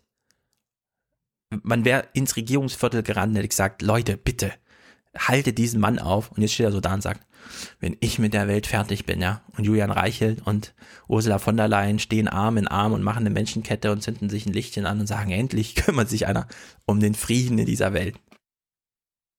Also ein Zustand, ich, ich verstehe es ehrlich gesagt nicht. Lassen wir uns das doch mal erklären. In keinem Modus geht es besser als in einem Tagesthemenkommentar und keiner ist dafür besser geeignet als Sabine Rau. Oh, oh, oh, oh. Die, unsere Ja. Hauptstadt, ah, die Hauptstadtstudio-Legende. Ja. Ja. Also wir wurden jetzt hyper normalisiert. Wir wissen, Trump hat 180-Grad-Wenden gemacht. Kein Krieg ist auch keine Lösung. Trump macht Krieg. Alles ist gut. Wir müssen uns das nur mal kurz erklären. Danke, Sabine Rau, dass du da bist und uns das erklärst. Let's go. Also ich bin, ich, ich, Die NATO ich kann es gar nicht erwarten. Ja. Ich kann es kann, ich kann, ich gar nicht erwarten. Oh, Sabine Rau. obsolet, das war gestern. Heute heißt es unverzichtbar und der NATO-Generalsekretär bedankt sich artig. So banal, so prinzipienlos und so chaotisch ist amerikanische Außenpolitik unter Donald Trump. Ihr herausragendes Kennzeichen, keine Kenntnis, keine Strategie. Mehr noch, jetzt zeigt sich die ganzen aufgepumpten Kraftmeiereien aus dem US-Wahlkampf hohles Geschwätz. Weder die Abfälligkeiten gegenüber der NATO, noch die kumpelhafte Wertschätzung für Putin, noch die Drohgebärden Richtung China, nichts davon hat Bestand. 180-Grad-Wende in allen Bereichen. Nicht mal 100 Tage im Amt ist Trump jetzt im Realitätscheck. Assad ein schlechter? Welch überraschende Erkenntnis. Willkommen in der Wirklichkeit, Herr Präsident. Ja, Sa Sabine Rau glaubt jetzt, sie hätte Trump gebrochen. Er wäre zu Kreuze gekrochen. Ja, er hat die 180 Grad Wenden hingelegt. Wir haben wieder eine gemeinsame Phalanx mit ihm. Er musste dazu einiges verraten und so weiter. Ja, es ist halt ein dummer Mensch und so weiter. Aber wir haben ihn wieder eingefangen. Und ich könnte mir ungefähr schon so ein bisschen jetzt vorstellen, obwohl ich auch sehr der Anhänger von Trumps Theorie bin, es muss erstmal alles Chaos sein und so. Ich kann mir ungefähr vorstellen, wie die restliche Amtszeit jetzt abläuft, ja. Was Sabine Rau nämlich nicht weiß, der Trump, der ist jetzt immer noch Präsident. Und er hat immer noch diese Macht, die er vorher, die man ihm so nachgesagt hat. Und er hat vor allem immer noch diese Feuerkraft und er hat es immer noch parat und er hat immer noch diese große Ideen, die hat er nämlich schon seit 30 Jahren, die lässt er jetzt nicht sich hier einreden mit, ach, da hast du da eine 180 Grad Wende gemacht, macht die doch hier mal auch. Also, dass, dass es Trump gelungen ist, die Weltgesellschaft für sich zu begeistern oder einfach nur die Weltgesellschaft davon zu überzeugen, er sei jetzt auf ihrer Seite, indem er Raketen abschießt, ja. Finde ich irgendwie, das ist ja nochmal eine größere Glanzleistung fast, als diesen Wahlkampf zu gewinnen. Wir haben jetzt einen amerikanischen Präsidenten, der, na gut, so ein bisschen seine Alt-Right-Wählerschaft, da, pff, naja gut, muss halt gucken, wie er die wieder einfängt, macht da ein paar Stops irgendwo im Flyover. Aber die Journalisten sind erstmal ganz zufrieden, ja. Ist zwar ein dummer Hund, aber den kriegen wir schon klein, weil ja, den haben wir jetzt auch klein gekriegt. Der hat auch hier 180 Grad Winden für uns gemacht und so. Also ich glaube, das ist im Grunde gemeint mit diesem ganzen Normalisierungszeug. Ich meine, ich habe ja, ich habe ja nichts dagegen, wenn eine ARD Hauptstadtstudio Legende namens Sabine Rau auch mal amerikanische Außenpolitik kommentiert. Das kann man. Mhm. Stimmt. Also, ich sag mal, Wieso macht sie das wenn, überhaupt? Wenn, wenn, wenn Sabine Rau zehn Kommentare im Jahr zur ja. Außenpolitik macht, ja, da kann man einmal davon auch mal was zur Außenpolitik der Amerikaner sagen. Sure. Nur Sabine Rau, ich würde mir eigentlich mehr Kommentare von dir in Sachen deutsche Außenpolitik wünschen. Und wenn du hier sprichst von, ich zitiere, keine Kenntnis, keine Strategie, dann hast du doch bei der Bundesregierung Anlass, mh, hm, eigentlich alle zwei Wochen einen Tagesthemen, Tagesthemenkommentar zu machen. Ja. Genau dazu. Die haben schon wieder keine Kenntnis, die haben schon wieder keine Strategie, die wissen schon wieder nicht, was ihre eigenen Partner in dem Land oder in dem Land machen, in Afghanistan, ja. in Mali, in Syrien und so weiter. Liebe Sabine Rau, erkläre das doch mal, Oma Erna. Anstatt immer auf die Außenpolitik der anderen, ja, ob nun die Russen oder die Chinesen oder mhm. Trumps zu zeigen, beschäftige dich mit unserer Außenpolitik. Ja, das, das ist relevant für Oma Erna. Der Rest ist eher so, äh, ja, wir versuchen jetzt uns die Welt zu erklären und wir sind ja. jetzt auch nicht so gut darin, aber wir versuchen es einfach mal mit den alten Schablonen. Ja, und der Ansatzpunkt ist einfach, wenn Silke Tempel als, was weiß ich, publizistische Größe des politischen Berlins irgendwie feststellt, na, wenn die Amerikaner ihre Waffen zurückziehen, dann besteht, entsteht hier ein Vakuum. Dann will ich, möchte ich gerne wissen, hat die Bundesregierung dafür eine Strategie und einen Umgang oder hat sie dann auch keine Kenntnis und nur Chaos, ja? Weil so sieht es irgendwie aus. Ja, Silke Tempel würde ja auch sagen, also mit der gleichen Logik, ja, der Abzug der amerikanischen Truppen aus Deutschland, die, der Abzug der amerikanischen Atombomben, das würde doch ein Vakuum hier mhm. bedeuten. So, dann, wär, dann wäre wahrscheinlich die einzige Antwort, ja, dann brauchen wir aber auch Atombomben. Ja. ja sonst geht das ja nicht. Ja, also es gibt. Das, das, das, das, fehlt jetzt noch. Ja, es gibt sehr viele Richtungen, in die man jetzt mal gehen. Also das kann man dann von mir aus auch per Tagesthemen Kommentar, mal ein bisschen mutig, sollte man mal ins Spekulative auch gehen. Es geht zum einen um die Frage, Nahe Osten, wenn man da die Waffen nicht mehr einsetzt, ist das dann wirklich ein Vakuum oder ist das nicht auch eine Möglichkeit für politisches Handeln, für wen auch immer, Deutschland zum Beispiel? Oder sollte man ein Vakuum füllen mit dem, was man vorher rausgezogen hat, nämlich einfach wieder Waffen reinstecken? Dann natürlich diese Atombombenfrage, ja. Also, wie wär's denn mal mit einem Vakuum in Rheinland-Pfalz in dem Bunkern, in dem heute noch die Atomraketen stecken? Und das, ich meine, das sind dann die landgestützten Dinger, die sind also nochmal zigmal größer als die, die auf dem U-Boot mitgenommen werden können. Ne? Also schon allein die Frage, was sind das für Atomraketen, die da stehen? Wie groß sind die? Wie viele Sprengköpfe haben die? Und äh, so in Hiroshima-Kategorien ist das schon mal 1000 oder noch eine Null mehr und so. Könnte man ja alles mal gerne wissen, um zu wissen, wie groß ist das Vakuum eigentlich nach der nuklearen Teilhabe und welche Ideen hätte man so dafür, das zu füllen oder muss man es überhaupt füllen? Und dann natürlich diese grundsätzliche Frage, glauben wir jetzt wirklich, wir hätten Trump gebrochen, ja, wie so ein kleines Kind, das wir nur erziehen müssen? Glauben wir, wir haben ihn jetzt genug auf die stille Treppe gesetzt. Wir dürfen ihn jetzt, so wie er jetzt gerade handelt, zurück in die Weltgemeinschaft lassen und sagen, ja, mach du mal den Sheriff. Sei mal der neue mhm. Sheriff in Town. also, haarsträubende Berichterstattung. Aber gut, Frieden ist nicht jedem so wichtig. Schließlich ist eine Atombombenexplosion auch eine sehr schöne Sache, wie wir bei Stephen Colbert gelernt haben. So schön. Also das muss man wirklich zugeben, ja, auch wenn man Gegner ist von Atombomben, diese YouTube-Videos, das sieht schon scharf aus, ja, so ein Atompilz. Da kommt man nicht umhin. Ja, ich meine, darum sitzt äh, Julian Reichelt in seinem selbstfahrenden Elektroauto und masturbiert dazu. Ganz genau, auf der Autobahn. Und lässt sich davon mhm. nicht fotografieren, weil er hat eine verspiegelte Frontscheibe. Korrekt. So, Frankreich. Wir sind ja, jetzt äh, Frankreich. Mach, Fra hm? mach, Frankreich mal zum Schluss, du hast ja noch drei andere Themen. Okay. Dann kommen wir jetzt zu meinem Lieblingsthema. Arm trotz Arbeit. Ist natürlich ein Thema, was sehr unattraktiv ist, weil man möchte ja nicht mit den Losern in einem in einem äh, Boot sein. Deswegen hat sich Ingo Zamparoni um das Thema, die OECD sagt, Armut ist heute mal Thema, Tagesthema, müssen wir einen Bericht zu machen, aber Ingo dann so, könnt ihr mich da rauslassen? Könnt ihr mich nicht in so einen Goldbunker stellen? Wir haben doch so eine schöne Videowand. Ja, ja, Ingo, kein Problem. Wir suchen dir nochmal das Foto raus von der Bundesbank mit dem ganzen Gold, da stellen wir dich ins Gold. Es steht, es, Moment, es geht jetzt um Arm trotz Arbeit, aber das Bild, was ich jetzt sehe, sind Goldbarren. Ja. Was verstehst du daran nicht? Ich bin, ich bin verwirrt. Ingo steht im großen Goldbunker der Bundesbank und möchte uns mal was dazu erzählen. Nehmen wir Herrn L. Kein durchschnittlicher. Achso, ja, die Moderation habe ich natürlich weggeschmissen, ist ja klar. Oh Mann. Wir steigen also mal direkt in den Einzelfall ein. Jemand ist arm, trotz Arbeit nenne ich wirklich arm, aber er wird doch sehr stark belastet, wie hier mal erklärt wird. Der Mann. Der 39-jährige Berliner Angestellte ist zum Beispiel überdurchschnittlich gebildet oder kunstinteressiert. Bei politischen Themen zeigt er gerne Gesicht, doch wenn es ums Geld geht, nicht. Mit einem Einkommen von 33.100 Euro pro Jahr liegt er noch unter dem statistischen Durchschnittsgehalt. Vergleicht man Alleinstehende ohne Kinder wie ihn in Europa, berappen die Deutschen die höchsten Steuern und Abgaben nach Belgien. Ja, sowas, wie kann das denn sein? In Deutschland tragen die Leute den Sozialstaat, die eigentlich am wenigsten haben, und damit ist nun nicht am wenigsten Geld, sondern auch am wenigsten Kinder und Familie gemeint. Wieso trauen sich die Deutschen eigentlich keine Kinder mehr zu, wenn sie jung sind? Wieso warten sie immer kurz vor Schluss und dann entscheiden sich die Hälfte dagegen, weil es schon zu spät ist und so? Wieso beraubt man den Deutschen eigentlich ihren Kinderwunsch, nur damit der Sozialstaat nicht von den Reichen finanziert werden muss? Ist ja so eine Frage, ne? Die hat man sich eben so gestellt bei der OECD. Ja, die hast du dir nicht gestellt, offenbar. Nee, wir sind da einfach in die Folgen gegangen, ja. Also man kann ja nur nicht über alles nachgrübeln, irgendwie, ja, wie wir ich, am Anfang ich, schon ich, gehört haben. Ich grübel darum, ja. Also ich frage, also solange ich mir die Fragen nicht beantworten kann, bekomme ich auch keine Kinder. Ja, du hast die Frage einfach übersprungen. Auch.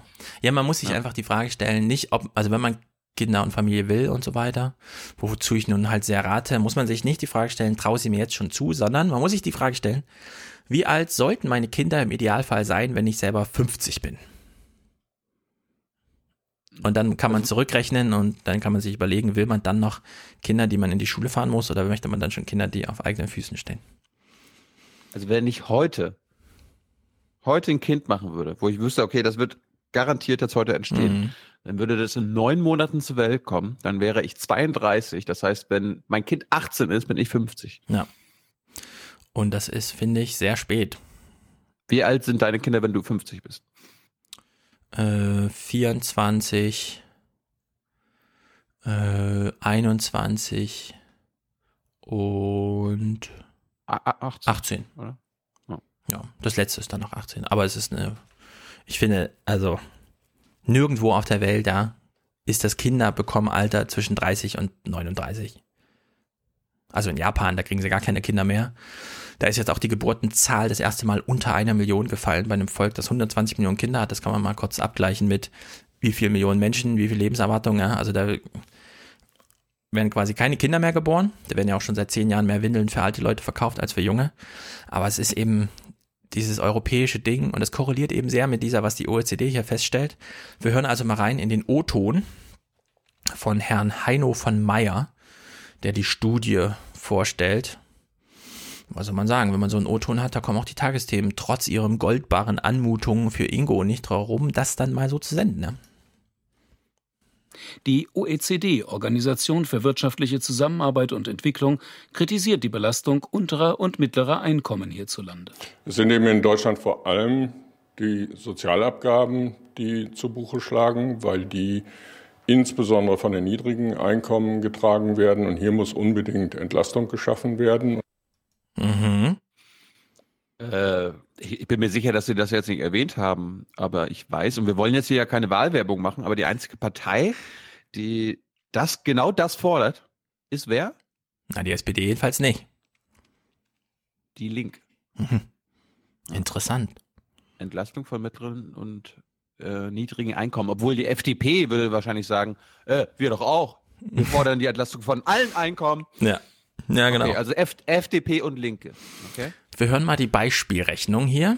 Äh, es geht wieder um einen jungen Menschen wahrscheinlich, äh, unterdurchschnittliches Einkommen und so weiter. Wie hoch sind eigentlich Belastungen aus Steuern und Sozialdingsabgaben? Äh, Herr L. zahlt auf sein unterdurchschnittliches Bruttoeinkommen rund 20 Prozent Steuern und Soli plus nochmal über 20 Prozent Sozialversicherungsbeiträge als Arbeitnehmeranteil. Bei der Rentenversicherung 9,35 Prozent, Krankenversicherung etwa 8,4, Arbeitslosenversicherung 1,5 und Pflegeversicherung 1,4 Prozent. Das summiert sich. Mhm. Der zeigt doch, da würde ich mir wünschen, zeig, hm. sollen Sie doch mal zeigen, wie viel der Arbeitgeberanteil ist und äh Das, das wird Oma Erna manchmal auch nicht klar, ja. Wie der Arbeitgeber zahlt gar nicht mehr so viel wie der Arbeitnehmer. Ja, also, äh, ja gut, ich meine, ich würde diese Rechnung eh, also ich mache sie ungern von Seiten des Arbeitnehmers aus, weil das ist irgendwie so quatschig durch diesen Arbeitnehmeranteil, sondern man müsste tatsächlich von Arbeitgeberseite aus und dann die kompletten Lohnkosten, weil das ist dann auch egal, wie man es dann in, in, konkret verteilt, ja. Also das ist ja so. Ja.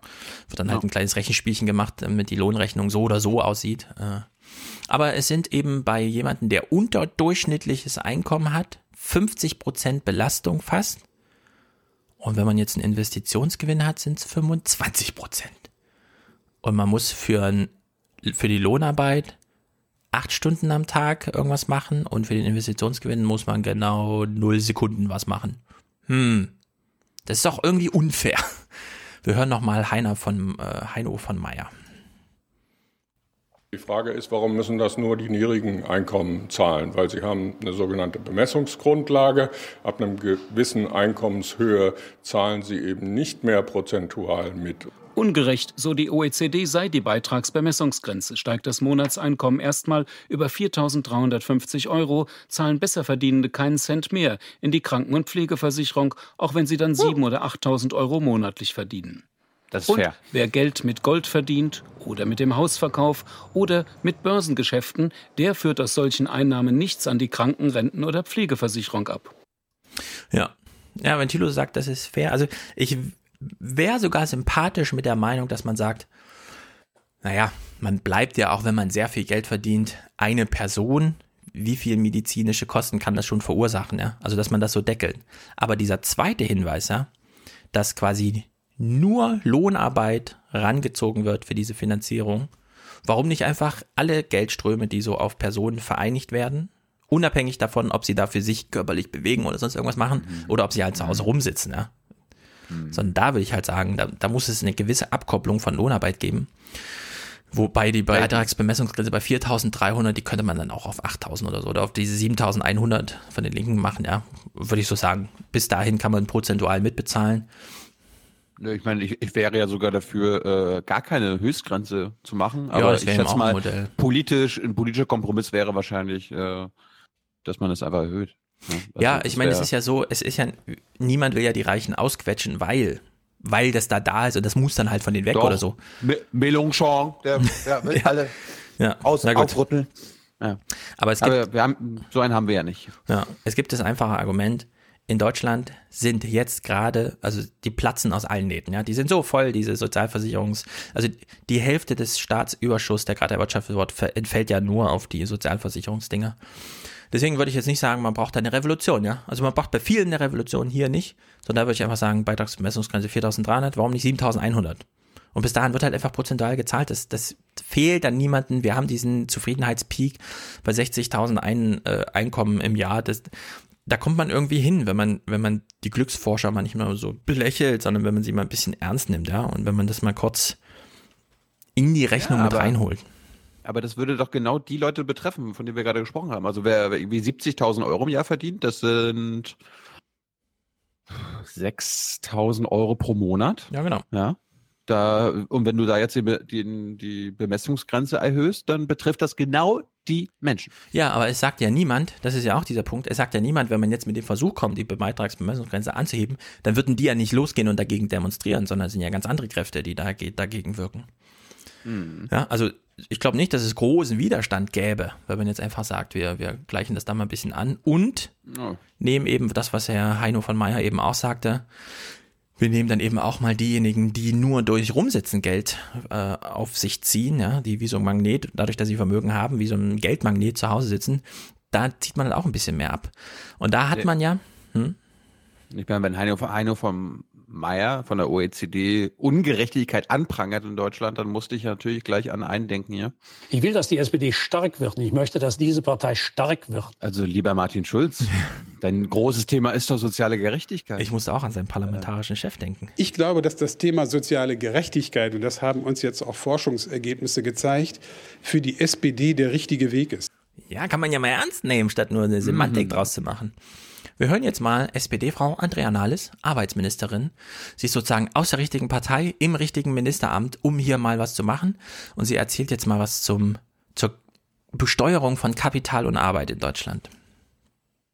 Die Bundessozialministerin heute Abend bei einer Diskussion über wachsende Ungleichheit. Sie sieht eine Ungleichbehandlung vor allem im Steuersystem. Denn anders als Arbeitnehmer zahlen Spekulanten auf Kapitalerträge nur eine pauschale Abgeltungssteuer von 25 Prozent. Und diese Steuer würde Nahles gerne deutlich erhöhen. Und da äh, hat die OECD recht, dass Arbeit und Kapital nicht unterschiedlich besteuert werden sollen. Also die Privilegierung von Kapital bei der Besteuerung, also diese Abgeltungssteuer in der Form, wie wir sie jetzt haben, sollte abgeschafft werden. sie sagt, sie möchte das abschaffen. Also sie möchte zumindest einen Gleichstand, was ungefähr hieße. Abgeltungssteuer nicht 25 Prozent, sondern 45 oder so. Hm. Sie will es abschaffen. Okay, SPD, das klingt ziemlich gut, wenn die SPD sowas abschaffen will. Die Frage ist, wer hat es denn angeschafft? Ja, ich, ich gucke gerade nach. Ja. Also in 16 Jahren Kohlen hat sich das niemand getraut. Dann kam Schröder. Mm. Ein Jahr mm. innerhalb Schröders Kanzlerschaft so, ach, Abgeltungssteuer 25 Prozent, das wäre doch mal was. Ja, Hans Eichel kannst du nicht mal ein Gesetz machen. Und zack war das Gesetz da, ja. Also die, die SPD treibt mal wieder ihre eigenen Gespenster aus, ja, aus ihrer Vergangenheit. Also es ist wirklich, also ich finde es witzig. Witzig, witzig, witzig. Und jetzt wird's richtig witzig.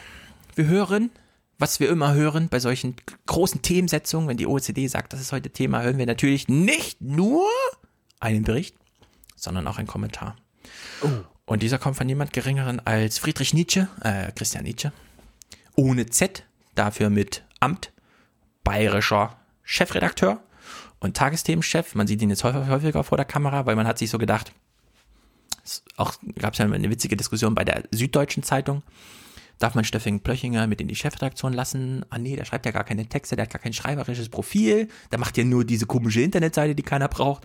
Ja, und jetzt bei Christian Nietzsche hat es mich auch gedacht, ah, wir haben ihn jetzt aus Proportsgründen, weil dieser bayerische Rundfunk hat eine Milliarde Budget und so weiter, die müssen wir hier ordentlich, machen wir ihn halt mal zum Chef, aber er müsste dann auch mal ein bisschen arbeiten vor der Kamera. Das geht jetzt nicht, dass wir ihn nur vom Schreibtischjob zu Schreibtischjob schicken, sondern wir müssen ihn auch mal arbeiten lassen.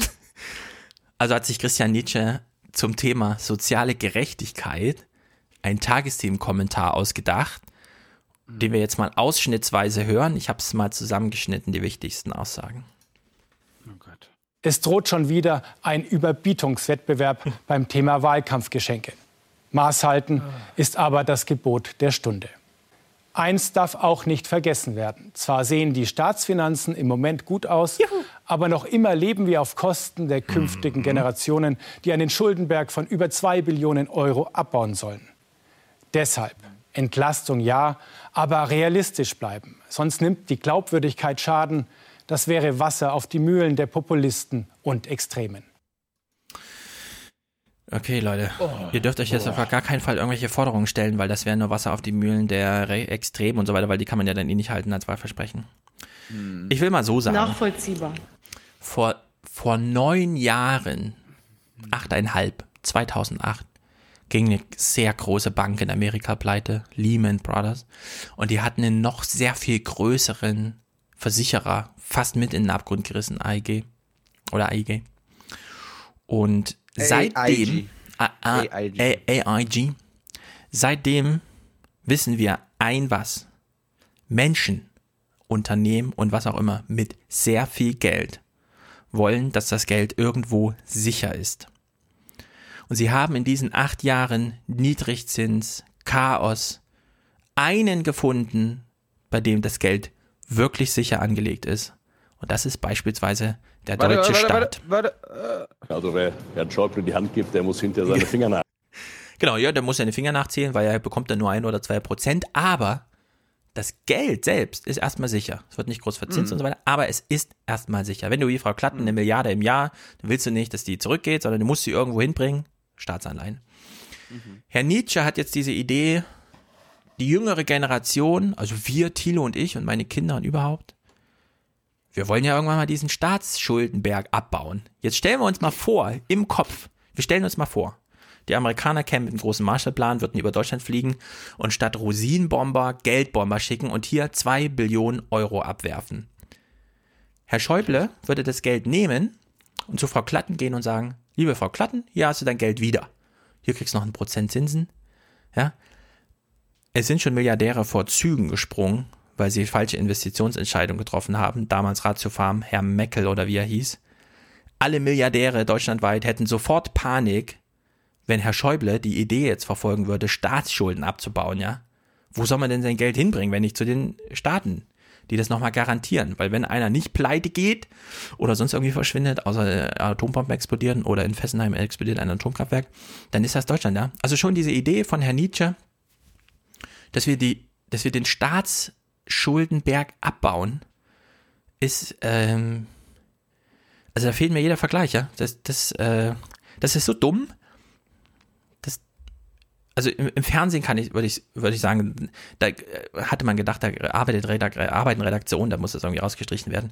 Das kann man sich in keinen Text erlauben zu schreiben. Das geht einfach gar nicht, ja. Staatsschulden sind der Garant des Geldsystems selbst. Da kann man jetzt nicht einfach mit so einer Idee kommen, ja, das muss mal zurückgegeben werden, das Geld oder so, ja. Also da geht es wirklich nicht um äh, zurückgeben. Das ist nicht so, wie wenn wir in den Laden gehen und eine Cola aus dem Schrank nehmen und dann geben wir dem Mann dann Euro 80 oder so. Das ist so, das war schon bei der, bei der schwäbischen Hausfrau völlig daneben, ja, so, so solche Analogien zu ziehen. Also es ist völlig absurd, ja, Staatsschulden zurückzuzahlen. Und dann auch die, wenn, hm? wenn man, das hat irgendwie Pispers mal irgendwann mal erzählt, wenn man das wirklich ernst meinen würde, ja. Ja, dann wäre alles vorbei, ja nee, die, die Staatsschulden könnte man locker flockig loswerden. Ja, das wenn man das auch, genau. wirklich das große Problem wäre. Ich das meine, Privatvermögen dafür ist da. Ja. Also die zwei Billionen. Der, äh, ich habe jetzt gerade mal nachgeguckt. Aktuell, der äh, es gibt einen Rekordstand an privatem Geldvermögen in Deutschland, mhm. nämlich 5,6 Billionen Euro, 5.586 ja. Milliarden Euro. Unsere Staatsschuld ist bei 2 Billionen Euro. Das heißt, ja. einfach die 2 Billionen einziehen und das muss nicht sofort geschehen, sondern äh, wie war das? Ich glaube, so in etwa über zehn Jahre müssen die oberen 1% irgendwie sieben oder zehn Pro nicht 10 so Prozent. gefährliche Rechnung aufmachen. 7% ihres Vermögens jedes Jahr zehn Jahre lang abgeben. Und dann du meinst, die würden das gar nicht merken finanziell, so richtig? Ja, ja. Jetzt keine falschen Sachen. Und Deutschland würde den, den Staatsschuldenberg loswerden. Ja. Es, also wenn das wirklich ein Problem wäre, ja, auch für Wolfgang Schäuble. Ja. ja, also wir haben Staatsschulden, nicht weil wir als Deutschland zu wenig Geld haben, sondern damit das Geldsystem überhaupt finanziert, braucht man einen, der hinten ansteht und sagt, egal was passiert, außer Atombomben, aber egal was passiert, euer Geld ist sicher, ja. Dafür brauchen wir den deutschen Staat und er muss das dann als Staatsschulden verbuchen, ja, um als äh, sozusagen echter Garant im Hintergrund und es ist nun mal nur ausgedachtes Geld, ja, das muss irgendwo zurückversichert werden und dafür ist der Staat dann da. Also es ist wirklich absurd. Grundsätzlich auch Christian Nietzsches Idee von naja, wenn man jetzt so krasse politische Meinung vertritt, dann ist das ja nur Wasser auf die Mühlen von Extremisten. Das sind ja alles Extremisten, die mal ein bisschen aus dem Mainstream ausbrechen wollen. Jetzt bloß keine falschen Wahlversprechen. Nur weil sie eventuell irgendwo irgendwen irgendwie was triggern, jemanden auf falsche Ideen bringen, ja. Also es ist wirklich und und auf diese Idee, dass man mit Kapitalerträgen die Sozialversicherung stützen kann, ja, auf die kommt er dann gar nicht. Das ist für ihn ist das vermintes Gelände, ja. Das ist das Tabu. Das darf man auf gar keinen Fall auch nur als Idee ansprechen, weil sonst Extremistengefahr, ja. Ansonsten haben wir auch noch so einen Mélenchon, der hier irgendwie so überall zu Hause auftritt als Hologramm und dann den Leuten irgendwas erzählt, ja. Also es ist wirklich unglaublich. Deswegen jetzt Krimskrams Wissen über Deutschland. Jürgen Lauber, mit dem haben wir hier über die Elfi gesprochen, hat es getwittert. Die Lohn- und Einkommenssteuer hat sich in den letzten zehn Jahren fast verdoppelt. Sie ist um 85 Prozent gewachsen. In diesem Zeitraum entstand diese Diskussion, bei der ich auch ein großer Anhänger bin, müssten wir nicht die Finanzierung des Staatswesens entkoppeln von Arbeit? Was ist tatsächlich passiert? Man hat sie verdoppelt, ja, die Bindung von Lohnarbeit und Staatswesen. Also es, es ist genau in die falsche Richtung gelaufen. Und deswegen und jetzt werbe ich nicht für die Linke, sondern ich sage einfach nur, wenn die SPD irgendwas von Gerechtigkeit erzählt, ist das totaler Quatsch, weil, so wie Thilo das eben schon ansprach, ja, man könnte den ganzen Staatshaus, also den ganzen Staatsschuldenberg, wenn man das denn wollte, abtragen, indem man ein bisschen abschabt von dem Vermögen der ganz Reichen. Also, die deswegen. das gar nicht merken würden, die das gar nicht merken würden und auch immer noch die Reichsten bleiben würden. Ja. ja. In Deutschland gibt es eine sehr hohe Zufriedenheit. Außer bei denen, die eigentlich das Staatswesen tragen, indem sie irgendwann mal Familie gründen müssten. Jetzt könnte man ja sagen, wir lassen einfach alles so, wie es ist. Wir machen den sozialen Frieden. Die Bundesregierung sagt, ja, die Jungen bezahlen sehr viel, die sind trotzdem nicht unzufrieden, das stimmt ja auch. Der Herr kann sich ja trotzdem vieles von dem, was er will, kaufen und noch einmal im Jahr im Urlaub fahren. Also wir wollen ja nicht das Blaue vom Himmel versprechen, aber man könnte jetzt den Staatshaushalt, den wir haben, nochmal um 50 Milliarden vergrößern, um beispielsweise Betreuung von Schulkindern einfach zu garantieren. Ne? Das haben die SPD hat das jetzt auch festgestellt im Wahlkampf. Das größte Problem, hat Frau Schwesig gesagt, ist tatsächlich, und das, da sind wir auch reingefallen in die, in die, in die Falle, Du hast diese riesige Betreuungsoffensive. Ja? In einer Stadt wie Frankfurt, 700.000 Einwohner, gibt es 700 Kindergärten. Also man hat mittlerweile eine Flut an Kindergärten. Man kommt gar nicht hinterher, die Erzieher auszubilden. So. Man bekommt also einfach Kinder und denkt, nur die sind ja betreut. Gibt ja überall Kindergarten. Ja? Wenn man nur fünf Minuten spazieren geht, läuft man dann drei vorbei und denkt, nur die nehmen einen schon und das stimmt dann, die nehmen einen dann auch. Da kommt das Kind plötzlich in die Schule und dann erfahren alle Eltern so, nicht nur, du hast jetzt Schulpflicht, du kannst nicht mehr einfach so verreisen, sondern ja, und 12.30 Uhr müsst ihr dann die Kinder am Schultor abholen. Und wieso 12.30 Uhr? Ich arbeite doch bis 16 Uhr. Ja, also sie müssten ihr Kind leider 12.30 Uhr abholen, ja.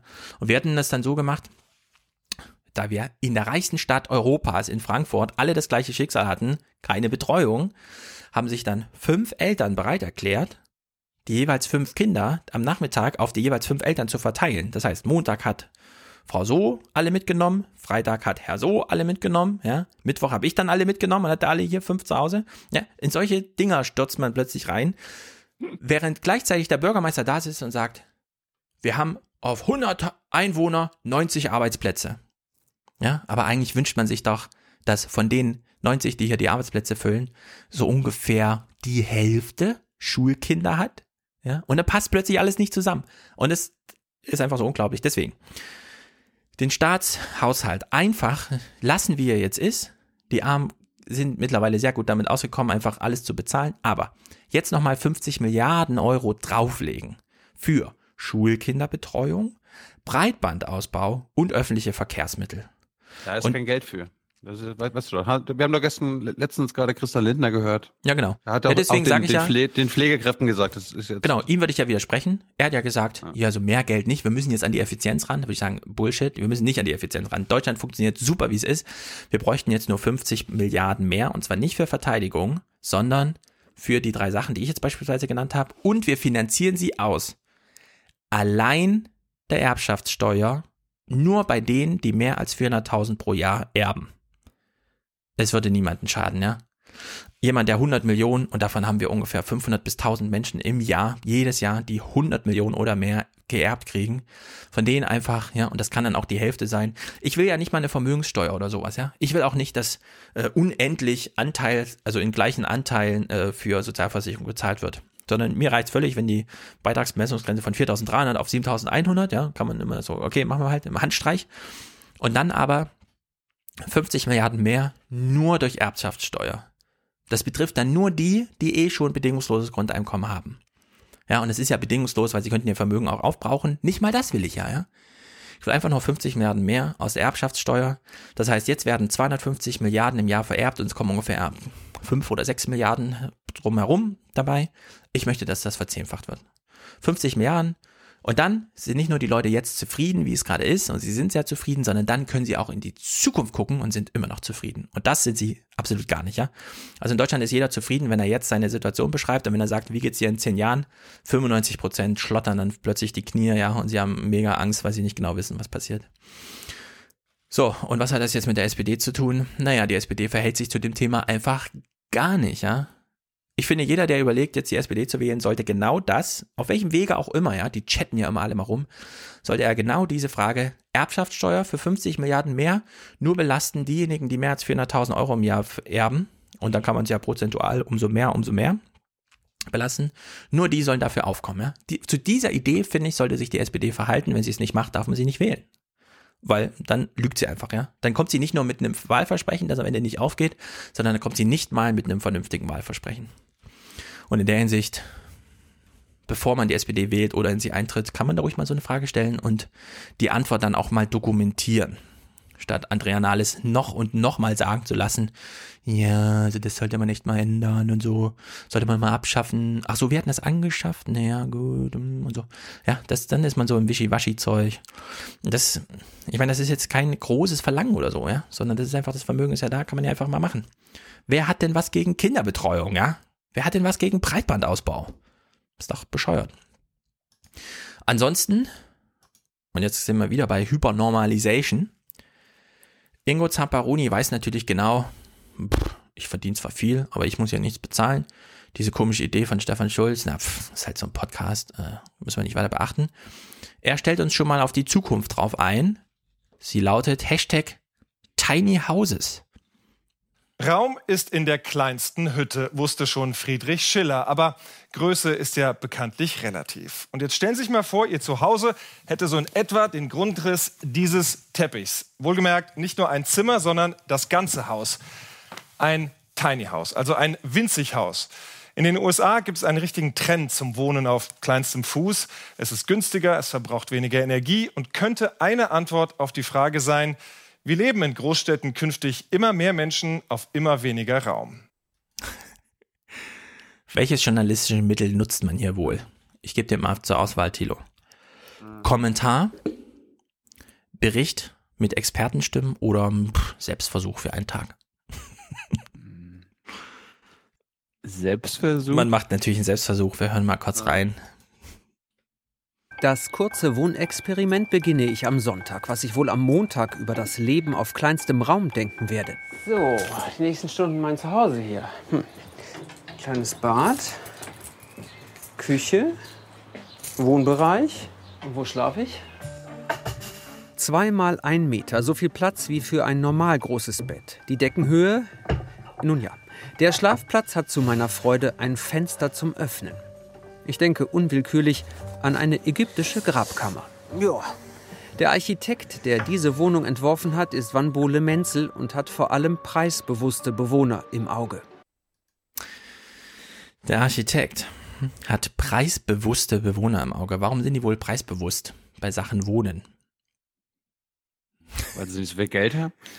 Wohnen ist das einzige. Ich meine, du kriegst mittlerweile ein iPhone mit der geilsten James Bond Technik aller Zeiten für 800 Euro oder so. Wohnen ist das einzige und bei dem du um teure Preise nicht drum kommst. Frankfurt, München, Stuttgart und so weiter, ja. Berlin. Genau, Berlin. So, jetzt wird da richtig die Daumenschraube angezogen, weil wenn du zu wenig Geld hast, damit du es beim Staat ordentlich zurücklegen kannst, kaufst du halt eine Wohnung. Ja, also das Investitionsgut, äh, das eigentlich ähm, zur Grundversorgung jedes Menschen gehört, Wohnraum. Naja, da geht der Trend natürlich bei preisbewussten Bewohnern zum kleinen Haus, ja. Und jetzt hören wir mal den O-Ton des Architekten, der von sich aus schon ähm, preisbewusste Bewohner im Auge hat. Und wir hören mal genau zu, wie er das Wort wolle nicht zu viel arbeiten und happy in seine Konzeption einbaut. Eine kleine Wohnung ist nicht für jeden. Das ist vollkommen klar. Aber es gibt Menschen, die wollen nicht so viel arbeiten, zumindest nicht so viel Geld erarbeiten müssen für den Vermieter. Die sind total happy damit, wenn sie nur 100 Euro ausgeben müssten. Ja, wir denken jetzt nochmal zurück an den Beispielherrn ohne Kinder, ohne Familie, ohne alles, der für ein unterdurchschnittliches Einkommen eine überdurchschnittliche Sozial- und Staatsabgabe zahlt. Und dann sagt der Architekt ja so, naja, nicht jeder will so viel arbeiten, um gut wohnen zu können. Manche sind auch happy, wenn sie das mit 100 Euro durchkriegen. Es ist einfach weltmeisterlicher Journalismus, ja. Nun gut, zum Thema ähm, Reich, Arm, Staatsfinanzierung. Wie kann man eigentlich noch so die Sozialkassen entlasten? Ingo Zamparoni gibt uns ein paar Krimskrams wissenswerte Sachen mit auf den Weg. In Deutschland sterben mehr als 100.000 Menschen pro Jahr an den Folgen des Rauchens. Mhm. Kann man also auch, Ich auch bald. einfach rauchen, ja. Mhm. Wer raucht, sollte einfach weniger, weil das ist ja dann prozentual, man stirbt ja früher und so. Aber da muss man auch früher sterben. Also, ne? Das Habe geht ich ja mir nicht. vorgenommen. Das geht ja nicht, einfach mehr rauchen, aber und so. Dann eröffnen wir jetzt das Frankreich-Thema. Ja. Und kommen danach zum Brennpunkt Türkei. Ich habe gar nicht so viel zu Frankreich, also viel schon, sechs Minuten, aber es sind nur zwei Clips, weil ich dachte, Frankreich ist so wichtig, dass wir jetzt einfach alles hören müssen, was uns die Tagesthemen darbieten. Wir hören jetzt also den Komplettbericht aus einem französischen Ort irgendwo. Wir kennen das aus Amerika, als die Wahl gelaufen war, als Trump Präsident war, als wir nicht wussten, wie wir mit dem Teufel umgehen sollten, ist der nicht Nachrichtenjournalist, sondern nur Talkshower Markus Lanz losgezogen und hat das erste Mal einen Film über die Amerikaner gedreht, die Trump gewählt hatten. Der Film wurde dann, wurde zwar gesendet, aber auch nicht groß besprochen oder sonst irgendwie nochmal wiederholt, hat allerdings sehr viel erklärt. Jetzt dachte man sich bei den Tagesthemen, nächste Woche ist ja schon Wahl in Frankreich. Na dann fahren wir mal zu den Leuten, bei denen wir so genau wissen, äh, nicht so genau wissen, wie sie wählen, bei denen wir im Grunde nur wissen, naja, die Etablierten weil wählen die wahrscheinlich nicht, weil wir haben ja jetzt den Rassismus in, Amer in, in Frankreich. Hören wir also mal hin hier aus dem Front Nationallager. Man hat sich natürlich eine Stadt rausgesucht, in der der Bürgermeister vom Front National kommt. Da unter der gewaltigen Autobahn, da liegt das Städtchen Ayange. 15.000 Einwohner, Lothringen, der Nachbar Deutschland ist nicht weit. Früher war Ayange blühendes Zentrum für Minen- und Stahlarbeiter, lange her. Ayange blieb irgendwann auf der Strecke und die Bewohner auch, sagen sie. 17,4 Prozent sind arbeitslos, deutlich mehr als der Durchschnitt in Frankreich. Doch seit drei Jahren hat sich was verändert. Da wählten sie mit absoluter Mehrheit einen Bürgermeister vom rechtsextremen Front National. Ich bin für den Front National. Das mag. Während man es hier so guckt, denkt man auch die ganze Zeit an dieses Argument. Warum gucken die Leute so gerne Mord und Totschlag im Tatort aus Berlin? Naja, weil das ziemlich weit weg ist von ihrer Welt und dann ist es aufregend. Und warum gucken sie so ungern Sozialreportagen? Weil das im Grunde ihre Nachbarschaft sein könnte hier, ja?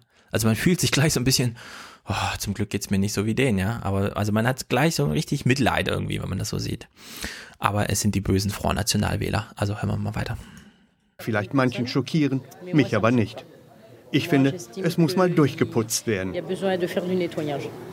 Ich bin überhaupt nicht rassistisch, weit davon entfernt. Aber es ist schon so, dass wir von den Ausländern übervölkert werden. Die Stadt ist jetzt schöner geworden. Es wurden Blumen gepflanzt, es gibt Stadtfeste, es gibt das Schweinefest. Vieles hat sich geändert. Der Bürgermeister ist immer da und spricht mit den Leuten. Das haben wir gebraucht. Einen, der Bürgermeister und Freund zugleich ist. Die Blümchen. Ja, also beim Schweinefest, da kommen auch die doofen Moslems und Juden halt nicht. Ja, es wurde mit Absicht als Schweinefest gemacht. Ja, ja. Damit sie nicht kommen. des Bürgermeisters blühen und so wie sie auch bald das Städtchen, das hoffen sie hier. Und sie lieben das jährliche Schweinefest. Das hat auch der neue Bürgermeister erfunden. Die anderen, die Muslime, die hätten schließlich auch ihr Hammelfest. Draußen patrouillieren mehr Polizisten und Sicherheitsleute. Die Drogenszene ist weg aus dem Stadtzentrum. Aber der wirtschaftliche Aufschwung blieb aus. Doch der Bürgermeister fühlt sich auf dem richtigen Weg. Entweder wir machen weiter wie bisher und bemitleiden uns und die Kaufkraft geht zurück und wir haben immer weniger Industrie und immer mehr Kriminalität und immer mehr Einwanderung oder wir trauen uns und ändern etwas daran. Auch Patrice Eny wollte etwas ändern. Er war aktiver Gewerkschafter, er ging früh zum Militär und hoffte auf große Einsätze. Es lief anders. Die Armee behielt ihn zwar aber nur als Koch. 1500 Euro im Monat, kein echtes Leben, aber wen interessiert das schon? Engelmann, der heutige Bürgermeister, gab mir das Gefühl, dass mir zugehört wurde, dass man jemand ist, dass man etwas darstellt. Und das hat mich überzeugt. Endlich jemand, der uns zuhört in dieser Welt der Brutalität.